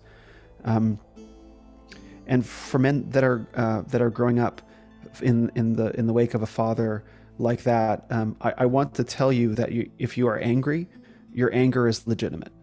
Exactly. Um, our society is not good with men in anger. In fact, our society tells men that they shouldn't feel anger, and if it does tell them that they should fear, feel feel anger, what you have, and I just heard this yesterday, I hear it all the time, is you have a lot of women and a lot of very weak male, new age kind of inner healing leaders that say things like, "Oh, anger is just a mask for disappointment, and if you just look underneath the anger, you find what it's really about." Bullshit. Bullshit. Anger anger is a legitimate response to a crossed boundary. When someone crosses your boundary, you feel anger. Anger is there to notify you that you have had a boundary be crossed. Yes, there may be hurt and resentment and disappointment underneath that, for sure. But when someone gets in your face and starts poking a finger into your chest and you feel yourself start to get angry, it's not that you're disappointed that they let you down, that they don't know the social rules or whatever. It's that someone has crossed a boundary with you. So, the first thing that I want to tell men who have experienced negligent and weak fathers, negligent fathers, that form of weakness, is that if you're angry, it's okay and you have a right to be. It is not okay to take that anger and take it out on yourself or anyone else in your life. So, so you have to learn to work with your anger. You have to find brothers to let it out with. And these these used to be sacred processes that men used to engage in that we don't have anymore. So if a man had been abused or betrayed or abandoned or something like that, ritualistic practices to let that anger out in a safe way, to encounter the fury so that he didn't explode at the wrong person at the right time, at the wrong time. So he didn't take revenge and destroy his life and someone else's life. So they didn't try and cover it over and say, oh, you're just hurt. It's like, yeah, I'm hurt and I'm angry. And you have the right to be both. And so if you experienced a father like that or a mother like that, if you experienced a father like that, again, my encouragement to you is to accept your anger, to not fight it, to not deny it, to not pretend it isn't there, and find ways to express it and heal it that are productive. And if that means going on a men's retreat, if you're in Europe, for example, there's the European Men's Gathering. I happen to know I was on the Manifesto podcast with Paul Robson, and the, uh, from what I know about the European Men's Gathering, they do a lot of work with with men in anger. Naturally, you can find a therapist, or you can find a brother, band of brothers, or a shaman, or a priest, or something. Maybe not necessarily like a priest, because I don't know that they would get, they would you know be there like physically while you just bashed a tree in or something like that to let the anger out but a, a productive process for what to do with it. And then and then underneath the anger or next to the anger let's say once you've exhausted the anger of having your boundary crossed which is legitimate then you, then you can encounter the actual pain that took place you know what ac- what actually you developed what beliefs you developed about yourself because of your dad's um, your dad's behavior. Mm. and and that is a very um, that is a very important process. That is a very um, delicate process as well. And there's lots of ways to go about it. Um, but just recognize that that underneath um, there is a there is a part of you that was that was hurt by that. It wasn't personal. It wasn't intentional. And yet the pain the pain is very real Mm. And, uh, you know, religion has a lot to say about this. Faith, let's say, faith has a lot to say about this because one of the things that I believe to be very true and have experienced is true about the universe is whatever pain that has been caused to us, and we talked about this earlier, whatever pain has been caused to us in childhood by weak or negligent fathers can be transformed to the good through faith in God and through work. Um, and so once you get pat, once you get through the anger and have gotten down to the actual pain that exists, just know that if you if you if you find faith in God, you can work with that pain every day and transform it into something absolutely glorious. Um, and and and take take heart that that hope is there and that you won't be in pain forever if you don't want to be. Um, and so those are really the two halves. So uh, of, of the, if you have weak fathers who didn't give you the lessons that you needed to, to survive and do well in life, but were otherwise competent, you know, forgiveness. Um, if you have a negligent or abusive father, first step is to accept the anger as legitimate, find a productive way to let it out, encounter the pain, and know that with work and faith in God and, and brotherhood, you can transform that pain into something glorious and and into a better version of yourself that will not pass those burdens uh, on to your kids, your sons. Beautiful, amazing, man. Like amazing. Like I got goosebumps about uh, like that, that, You're exactly right. Um, the way I dealt with anger and stuff like this was. It it was sort of you know like. I guess acceptance. I didn't have that phase where I would need to, to let go of the anger it was more like stepping outside of the flame, I'd say, and uh, being alone with myself. You know, it, I I had a period of time for like few months where all I did was work, train, and stare at the ceiling. it's funny, like total total isolation, and that just allowed me to think, to think about life, to think about my behavior, to think about what makes me angry, why am I like this? And I realized that um, first of all, if I'm uh, how do you say if if I'm able to accept what happened and what is happening, if I'm able to uh, understand someone else uh, perspective, even though it might be fucked, like it, it could be horrible, mm-hmm. but if I just see where that person is going from, I can. Uh, it's kind of I can kind of you know like let it go but when you are constantly right. you know trying to, ju- to to i guess look at it from your perspective and then try to say how could you do this? How could you do this? You know you're you are not doing the right thing for yourself. You will constantly have this anger and feeling that you were or left out or that you were neglected or that you didn't have the right teachings. But when you are able to you know move past that in a way that you i guess you see the things as they are and stop blaming like this is this, this is a similar thing with the obese guy that you talked about you know you see this whole yeah. new journey and you're like fuck it and then you try to suppress it you try when people talk to you about it you are like you either want to talk about it or it's not affecting me but when someone br- br- brought it up like when someone is uh, really talking about it you get all angry um, mm-hmm. I guess accept, like you said, acceptance that you are angry and that it's okay to be angry. Um, I guess, I guess it could work that you let out the anger, or that you learn to actually use that anger um, with the time into something productive. You know, like I do with writing, like you do with writing, with podcasting. You know, uh, training stuff like that. Um, but I'd say the end goal is not to be dependent dependent on that energy. I'd say that if you mm-hmm. are still getting um, motivation from that you st- you end up not being satisfied for the results that you get because you're like yeah. i'm i'm fueled by this hate. I'm, and then you, it corrupts yeah. you from inside. Like it's a great way to get started. The same way with, with guys that start when they break up with their girls or something like that. You know they're angry. They're angry at the world. But um, once you've been able once you pass through that like barrier like that shell of childhood now comes the time to dedicate yourself of course to god but something higher than yourself you know? When you start doing things because you don't feel like you need to correct the past but to make the future something else something different to add on to the whole movement i'd say. So it's a very tricky thing and i guess we spoke about something in a few minutes that is a process of years. So it's hard to you know to, to pinpoint everything and just say oh do this do that do that. But first of like you said it perfectly i won't add anything to that.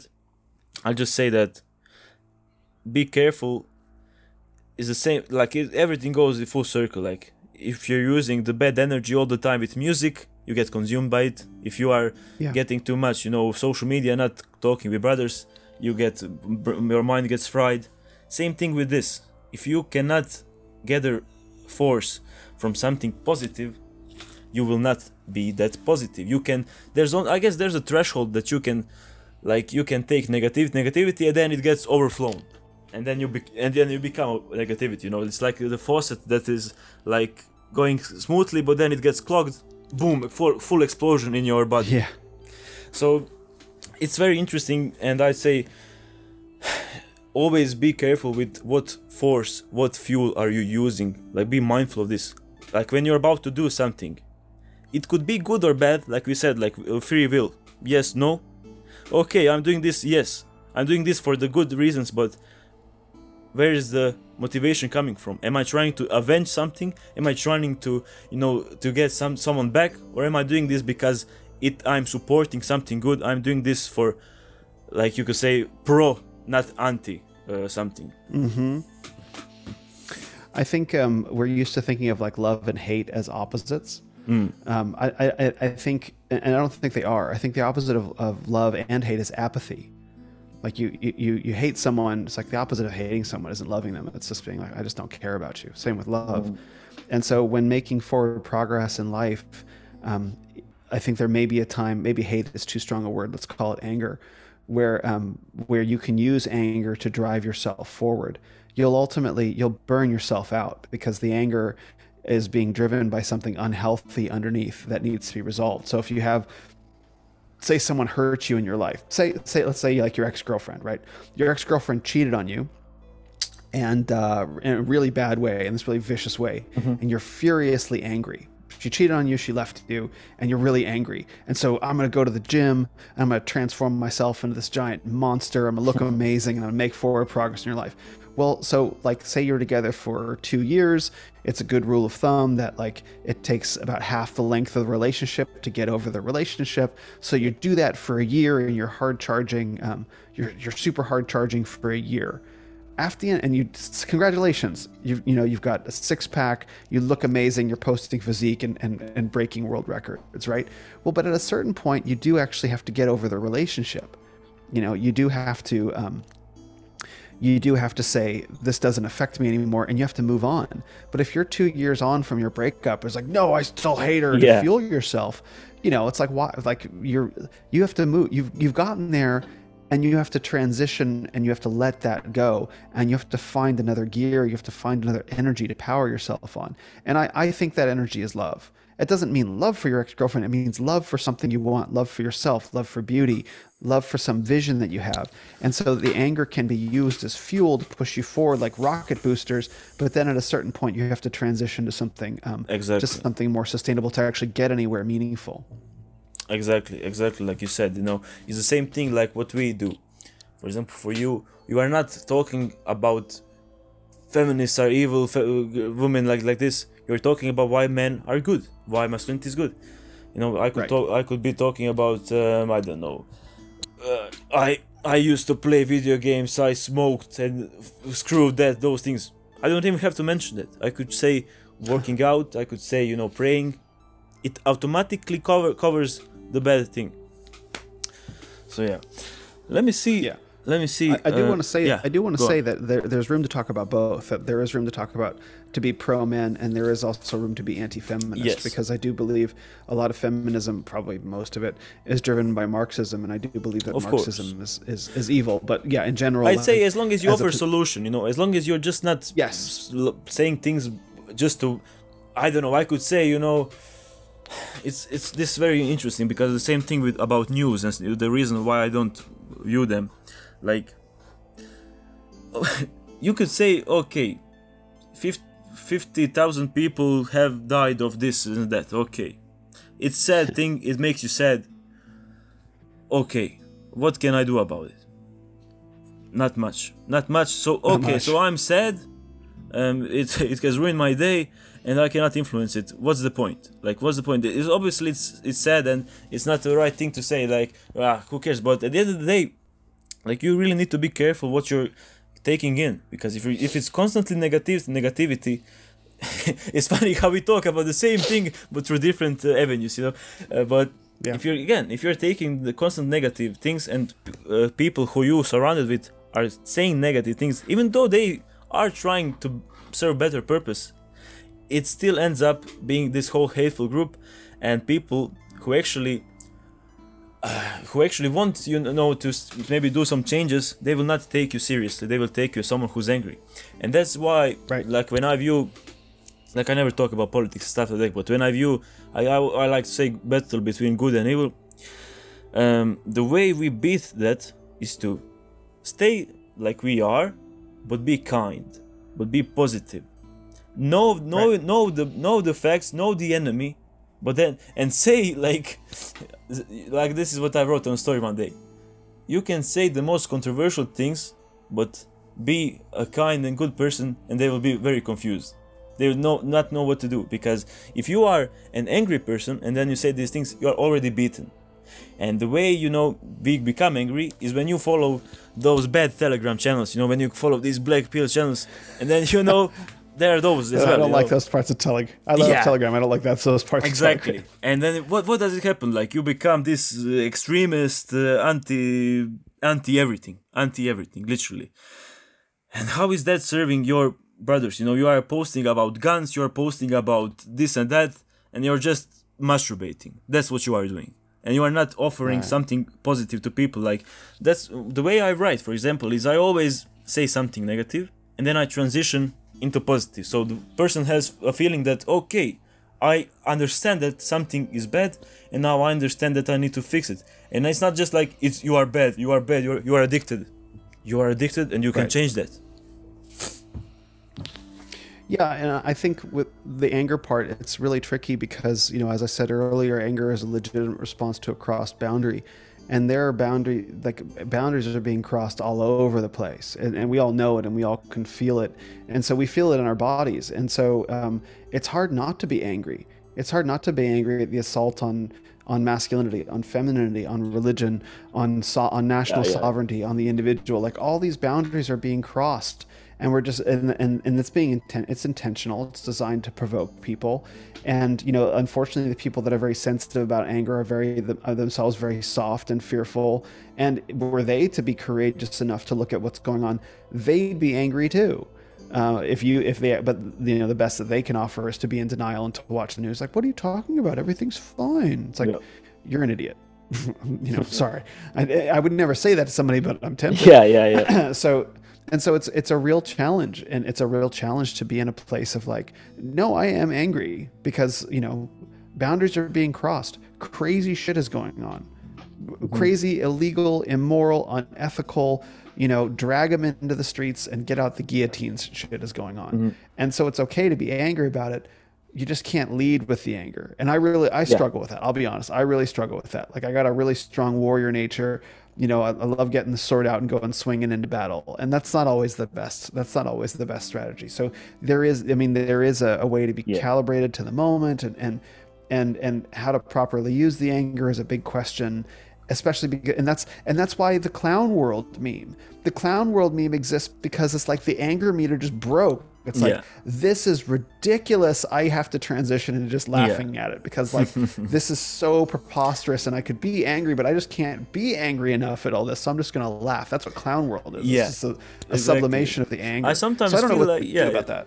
Exactly. Like I sometimes feel like something is supposed to make me angry, but I'm like I can't be bothered anymore. You know, like why? Just Yeah. why? Um, but but the point. But I want to ask you then. Like you say, anger is crossing boundaries, but do you think boundaries are objective? Because at the same time, you could say something to a social justice warrior, and she will, her, her anger will be the most powerful thing you ever saw in your life.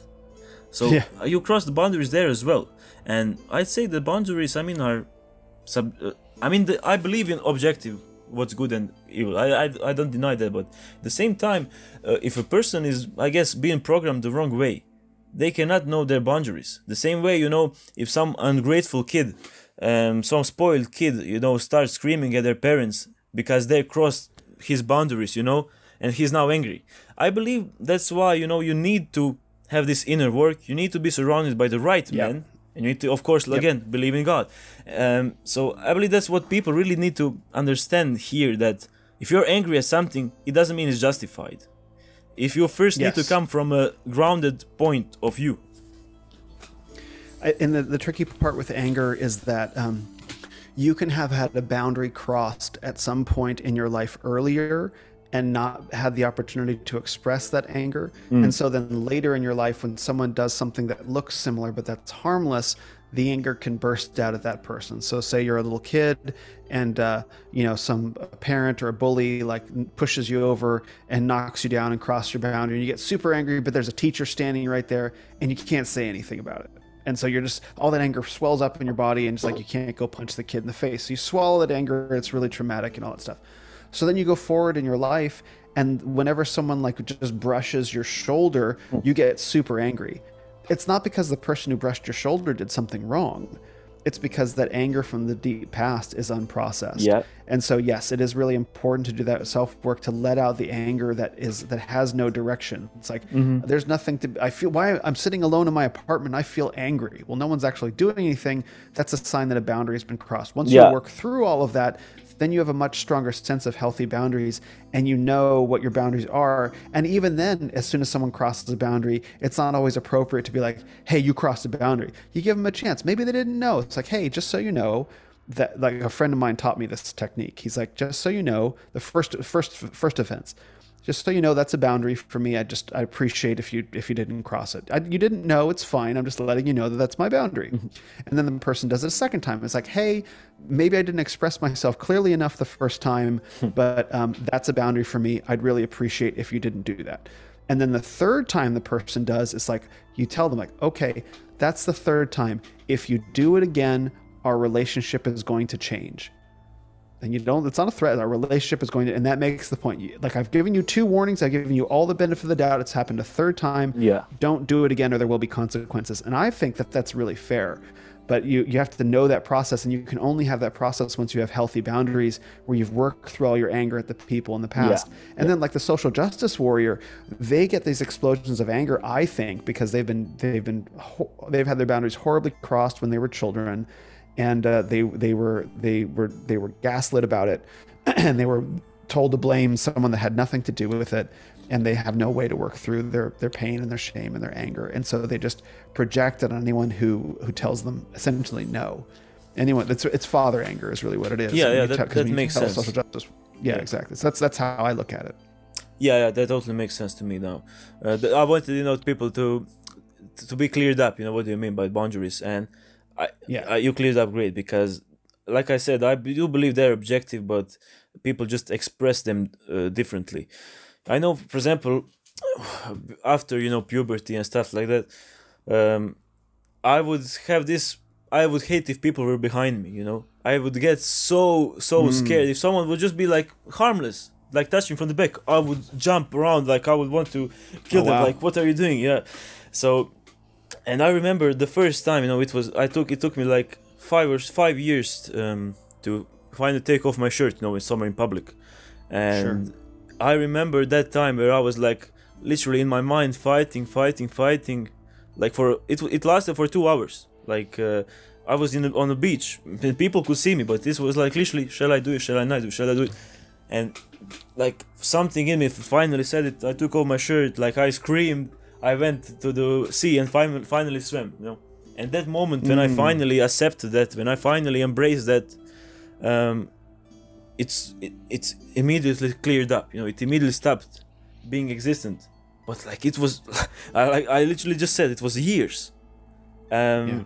and everyone listening to this, you know, it it as long as as much as I like to simplify things because again I believe simple things are more are fundamental truths and then you build on uh, build on upon them, but you need to repeat the simple things for years, years, years until you reach that point, or it might be a few months, few weeks for some, but um, I'm just trying to say this that give yourself time if you if this problem with social media is that everything is suddenly you know everything seems so sudden uh, you start you start training and you get in six months huge uh, you start you know uh, going to church and then you are suddenly posting every day about god you know you are consequence change man um, stuff like that everything seems to work so quickly and it's it's an illusion that I believe will never go away because it's impossible. It's impossible to post everything that you do in life. You will always post a podcast. You know, I will not. Uh, I will not post. Uh, I don't know me. I don't know, like uh, waking up in the morning, like oh I'm out of bed. I will just post the meal that I ate that morning, and it's impossible Right. to see all the work that goes into these things and of course it's impossible to see the mindset that person has um, so just going going through the right motions doing the right things choosing the light and no matter how bad it gets just choosing the light choosing the light choosing the light. And sooner than later you will come to that point where okay i'm actually feeling much better. I can deal with my anger. I can direct that anger you know because i believe anger for men is a byproduct you know of like you said boundaries but boundaries are crossed everywhere to in today's world. So you'll be angry pretty much at, at anything. Like it, it might be your mm-hmm. father was good but you'll be angry at the world you will be angry at something There will always be something that will make you angry and i believe the process is the same to learn to use that anger and to get through it you know so i believe this whole podcast is very valuable to the modern man i say Oh, I agree. I mean, it's so it's so important to talk about these things because it's difficult to talk about them uh, in text. It's it's easier to hear two men speaking about it in their voice and uh, and to get the flow of a conversation and to, to kind of sink into it because you're right. There is so much immediacy in all social media. You know, Instagram. How many different creators do you follow? You know, Twitter especially, YouTube. It's like on the YouTube content grind. Yeah. And there seems there's always something new to read or watch or engage with, and it's all interesting and it's all good. And you know, the information flows so quickly. It seems like time moves so fast now. And there's a we lose we lose a sense of the natural rhythms like how long it actually takes for example to transform your body. It takes a long time. You don't you don't you know you can put in an a plus effort on day one and crush it and nothing will change on day two and you're like wait a minute i just did i just did something amazing and I, you have nothing to show for it sorry. And Yeah. you know that's that's just how it is. And you Yeah. know, uh, how frustrating that is. Like what do you mean? I was amazing this week. Why didn't i weigh like 15 pounds less? It's like that's not how it works. Because we're so detached from the natural rhythms of things Mm-hmm. with the immediacy of our screens. Yeah, and not only that, and then you are like, why is this not working? You start looking for new solutions, you know, you start I looking know. for different techniques, workouts, programs, like, and this is program's is- busted. Yeah, and this is met- metaphor for life, basically. You start looking for different solutions, but then again, we return to fundamentals, basics, doing the compound movements, uh, resting, eating, sleeping. Oh my god, I built muscle, but it's two years later, you know. That's how it works um, in everything. I'd Yeah. say in everything, but there is but, but but it's a it's a it's compound effect, and it's a beautiful thing. Now, it doesn't mean that you will change quickly, but you will be more uh, subsex like suitable to more changes in, in the long run. Because if you are able to, you know, stay consistent for a month, two or three, uh, you will gain much more willpower you will gain much more you know momentum in life and then things might you know happen faster but expecting that they will expecting expecting that, that something magical will change isn't the right thing you know. It, it's similar to what is a common advice you know uh, enjoy the process not the goal you know. It, there's some truth to that. If you are just Right. looking to oh, i can't wait for that day to i'm finally relieved of this you are missing the point. You're not working on it you know. You're not working directly you're not focused on what you're feeling right now and dealing through it. You're just waiting for that end point you know? So if you are able to i guess direct your efforts to something and not just think about for example in, in smoking. How to uh, like how i stopped stopped smoking. It's not that i constantly thought about cigarettes. I was like you know what? Um i'm not going to smoke today but i still smoke. That was my first approach. Yeah i'm just not going to smoke today you know and what i did was change my lifestyle. Like i worked out more i ate better and slept better. Then we were like hmm well i'm doing all of these things. Why would i smoke you know? As soon as you change the whole habit loop I, I'd say you know because that's how habits work like scientifically. You have something that sets it off the habit itself and then what you do after for co- is for a cigarette it's for example you get to the co- uh, to coffee shop you get coffee you smoke it and then you know you talk with p- friends. Or uh, it could be that "Ugh, i get nervous i will smoke cigarette and then you get relaxed. That's like the that's the, that's but when you remove some of these things for example when you remove yourself from uh, you could say bad company you could say stuff like this your habit completely turns off and like i said i started doing better things in my life and it's it's just fell off because it didn't align with my Yeah. current lifestyle. Um so this goes you know back to the, what the thing we talked about. If you are focusing on some doing something instead of not doing something like i don't want to be angry or i don't want to get pissed of this you know you're missing the point. You need to be focusing on i want to be happier. Well not happier that's the, the cliche thing but Yeah. i want to be stronger in this you know and then automatically you will be less in something negative no it's like Oh, a yeah, slider no.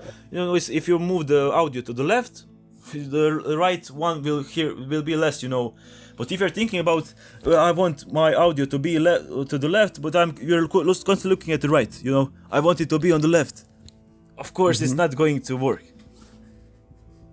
Yes, you have to. Yeah, you have to be.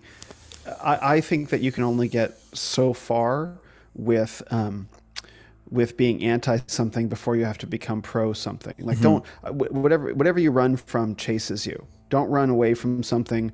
Run towards something, and that's always much more powerful. It's like oh, if you're if the thought is I have to stop being fat, I have to stop being fat. The, the, the pattern that you still have in your mind is being fat. But if you come up with an image in your in your mind of what you want to be, you know, a desired goal, much more powerful much much more powerful it's, and the two go hand to hand because they hand in hand because you do need you know that sort of anti i need to stop being this way Yeah. you know to, to get you through um, but then once you get a little taste of what you could be like i'll give you a good example I got in I got in the best shape of my life in 2020. I lost like 40 pounds in six months during the COVID lockdowns. I'm very proud of that. And then I traveled a lot in 2021 and, and put on you know some of that weight again. And so now finally in 2022 I'm sorting it out again. So it's been about the past like six weeks, something like that. And so I've been in caloric deficit and I've been exhausted and I've been, you know, lifting weights and, and all this stuff and, and tracking everything I eat. I don't mind doing that. I love doing that. And just now, finally, you know, like I'm feeling better, you know, uh, and, and all my clothes fit great, great again and it's awesome. And I'm finally now starting to get a sense of what I could be. Instead of trying to get away from where I was, I'm starting to get a sense of what I could be. And it's that's the most beautiful really feeling exciting yeah it's the most beautiful it's a great feeling. feeling. It's a, I mean, because I got in 2020, I got super lean. You know, like I, I dropped, I dropped 40 pounds of fat, and I got super lean, and I, and and so I just went from like, I don't know, I wasn't really skinny fat, I wasn't even Yeah. really fat fat, I was just kind of like in between, right? And then I just got down to like skinny. I felt a little bit like a beanpole. It was a nice feeling. I felt clean. yeah yeah yeah But I, but but then after that, um, I was actually really terrified I didn't want to be fat again. So I'm like, I'm not going to start eating excess calories to put muscle on. I'm like, nope, not going back in the fat box. I can't. Yeah, I yeah. just stuck on my like 1800, 2000 calories a day. I'm not going to overeat. It was really dumb, but that's how powerful it was. That's how trapped I was. Mm-hmm. And so now I'm getting to the point. It's like, okay, I'm getting down lean again. Now I actually feel like I would like to know what it's like to put on a lot of muscle you know to look and that's really exciting and that's getting to be much more powerful now now that i've sorted out the thing that i need to get away from now i can actually look at the thing that i want to that i want to go towards Well, yeah, that's the beautiful thing, you know, about working out because it shows you exactly like what you could you could be, but it also shows you that oh shit, if I get some things together, like if I get some things like uh, in order, I get results. And your Yeah. it's, it's a beautiful thing that your direct effort shows in what you get. Like you look in the mirror, you look at what numbers you are lifting, and it directly shows if you've been slacking off, if you've been doing things right. So it's a beautiful thing, you know, for someone to change their perspective about how things work, that you can do things for yourself, you know.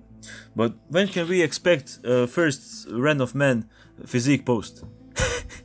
hopefully in the next month or two Yeah, that would be great, man. That would be that would yeah be oh for sure yeah no it's uh it's uh, uh i'm excited about it because Mm. um you know i did it once before and that's how i made all the friends that i had then Mm. is that i was on this i was on the Alexander Cortes uh, inner circle uh, telegram group and so I, I i didn't post physique daily but at the end of my journey at the end of six months when i had lost you know 40 pounds i posted and it was like oh shit this guy's for real like he doesn't just talk like he does the work Yeah, and yeah. so like I, I like doing it that way as opposed to the incremental exactly, so because I hold I hold myself I hold myself pretty accountable. So, um, so yeah, probably um, probably what we're into February now, probably end of end of March Nice for sure. nice. You know when I'll be when I'll be somewhere um, appreciable. I'm, I'm excited about it. I'm excited Of about it. course, Like I'm not just a course.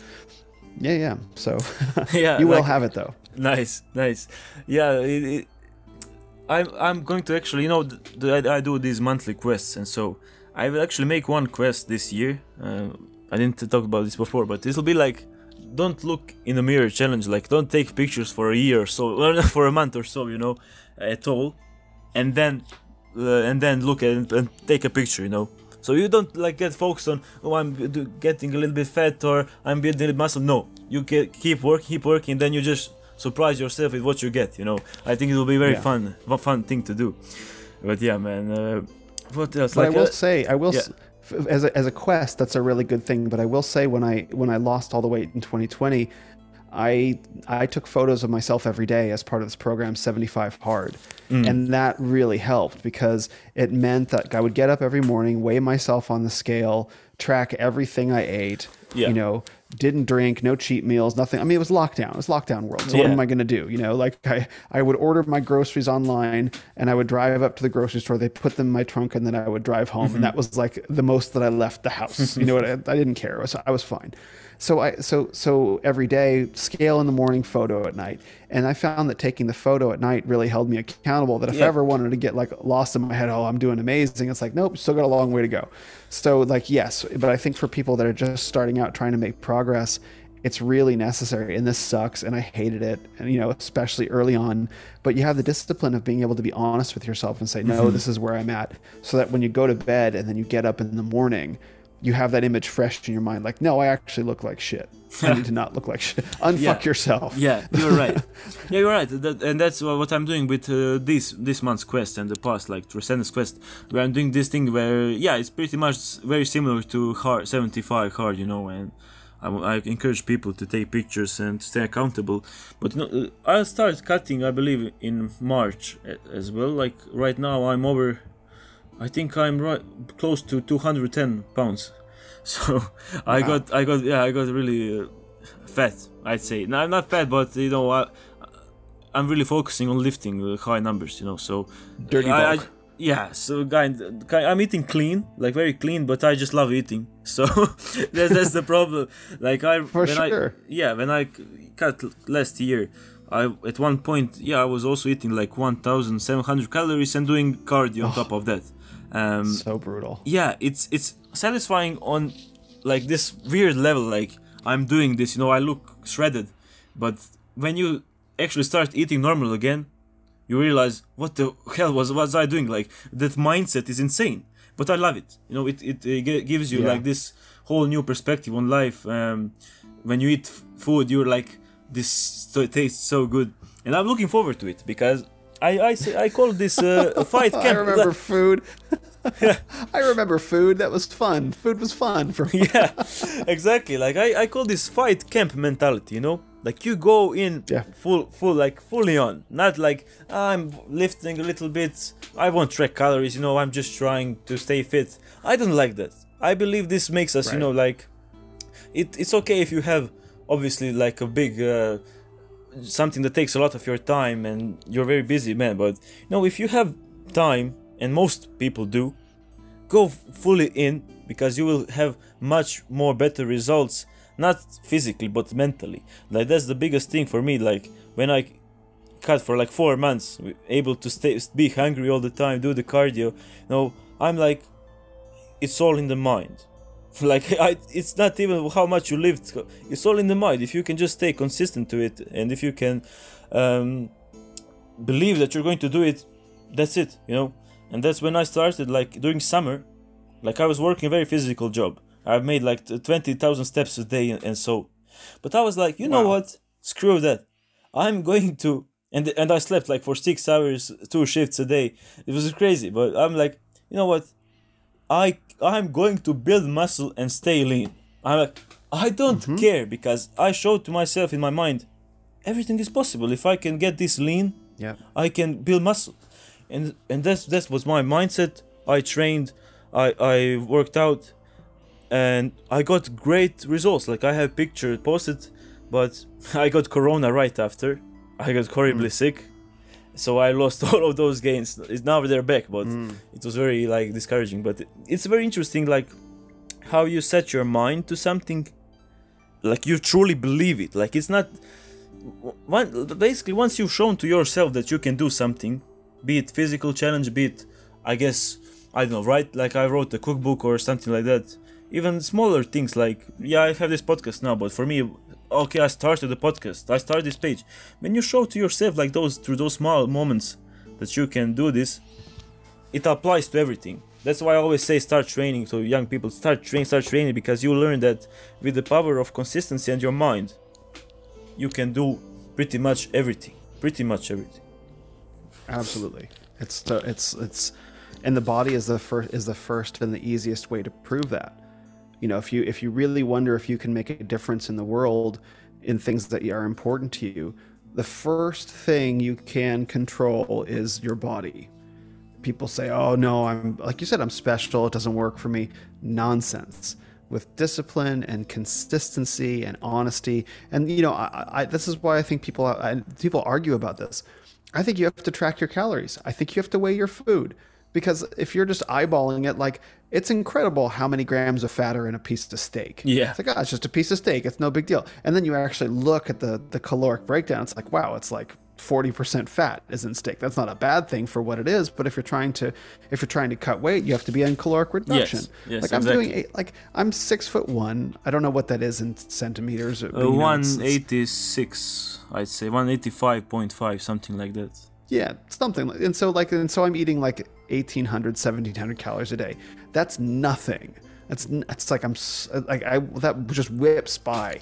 And if I were trying yeah. to eyeball it, if I were trying to eyeball that, I'd be eating 2400 2500 calories Yeah. a day and guess what? I wouldn't lose any weight.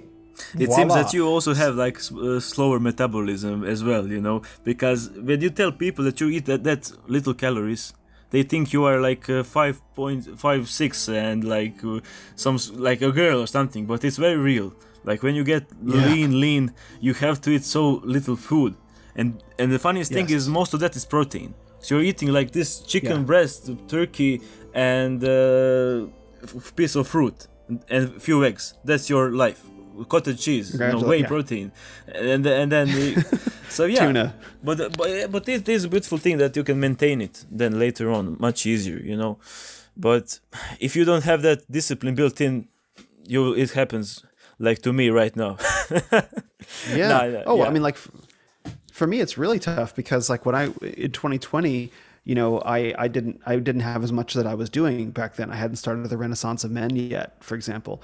And so now, you know, I've got a podcast, I've got Instagram, I've got Twitter, I've got a bunch of other stuff, coaching, all this other stuff that I'm mm-hmm. working on. And so in addition to being on caloric restriction, in addition to walking eight to ten thousand steps a day and exercising every day, you know, I, I'm, I'm, my metabolism is slowing down. I'm eating less calories, and I have more mental demands on me. Yeah. And so I'm dragging. It's so tough, and so I have so much respect for people who uh, who try, and I understand how difficult it is to lose weight. For example, if you have to go to an office, or you have, if you have kids. Like, imagine if you have like, say, say 60 pounds to lose mm-hmm. and you lead a normal life where you go to an office and have a wife and kids and family and friends you know and stuff to do on the weekends. Yeah. Like the, the, the discipline required to lose that much weight is just immense. And so i understand why men like decide not to do it um, and why there are so many overweight dads because it's just so much. So if you're like a young guy and you're overweight, sort that out before you get married because it ain't gonna yeah. get any easier. You know exactly. I mean? Anything that you want to do in life, yeah, anything that you want to do in life, like before marriage, will be harder after marriage. That's what I yes. heard. That's what I heard. But yes. Yeah. Well, you have to. You can't just consider yourself anymore. You have to consider your wife and your kids. Mm-hmm. Exactly. Exactly. Like, I think I'm going to wrap it up with uh, uh with this guy that you know, physique father, when we are talking about dead bodies, yeah. um, he asks, and this is, I guess, the most important question of all. If he had, if you had to fight one man to death, would it be Liver King or Gaston? well, I, I, I would, I would probably fight. Uh, I would probably fight Liver King. I'd nice. probably fight Liver King. I think. Uh, you know, you know how you know, you know how you know the difference is that like Gaston's got like holes in his socks. If you've seen that movie, got, he just yeah, doesn't care. Gaston will just straight up kill you. You know, liver and, and Gaston like didn't have the benefit of steroids or anything like that. Like Gaston was just like naturally naturally huge and all that stuff. Mm-hmm. I think I think I could probably. Um, I think I'd probably get might get overpowered by Liver King, but I think I might be able to exploit some mental weaknesses. Just just throw, just throw a piece of uh, bread in on front of him and he will he will turn no! into dust. Carbs are my weak point. no, I haven't uh, I haven't earned it yet. yes. But yeah. Do you see the video of Liver King throwing the spear? He didn't do such a good job of throwing the spear. It's like, yeah. okay, yeah. there's like a physique father said humanity might be able to be saved. yeah, man. Well, yeah. Uh, anyways, I think I'm going to wrap it up there. I think we're Perfect. almost out of time as well. Um, so yeah, like thank you, thank you for being on the show. Um, the conversation was amazing. Like so many things we talked about that were helpful to me, but also to other men. And uh, yeah, it was a blast. Like as we kept kept speaking, it kept getting better and deeper. So it was beautiful. Um, yeah, thank thank you for coming. Thank you for coming. Really uh, it exceeded my expectations. I would love to talk with you again, man. And yeah, where can people find you? Like, where, where what are you doing right now? Is there something like you, you would like to share? Go on. Yeah, thank you, Nature Chat. That, that, means a lot. This has been a great conversation. I love talking about all this stuff, and, and you've been a mm-hmm. you've been a great sparring partner in these in, the, in these subjects. This has been great. This is definitely a, a great time. Um, yeah, so if you want to find out more about me, you can just find me on uh, Instagram, and that's at Ren of Men, R E N O F M E N, like Renaissance of Men, but shorter, Ren of Men. You can, I'm also on Twitter, same handle at Ren of Men. Uh, I'm on YouTube, so my, my my podcast, The Renaissance of Men, which you can find on Apple and Google and Spotify, um, is also now on YouTube. So you can I've got a couple, I uh, got some YouTube videos as well, and you can find all of this stuff linked on my Linktree, which is Linktree Ren of Men. I also do uh, men's coaching, men's purpose coaching. So if you're a man that's looking to find your purpose, um, I can help coach you through that to be what I call a fit vessel for your purpose. When you get your life sorted out in some specific specific ways you're ready to receive your purpose. And that is what I coach men through. And I also offer services called deep listening, where if you have a problem that's on your heart, something that's on your mind that you need help working through, uh, but you don't know who to talk to about it, uh, I, I, offer deep listening sessions where together we get to the heart of your problem and uh, and help you and help you work it through. So all that's available linktree slash Ren of Men. Awesome, man. Thank you once again, and yeah, have a great rest of your day, man. You too. Thanks a lot. I appreciate Thank it. Thank you.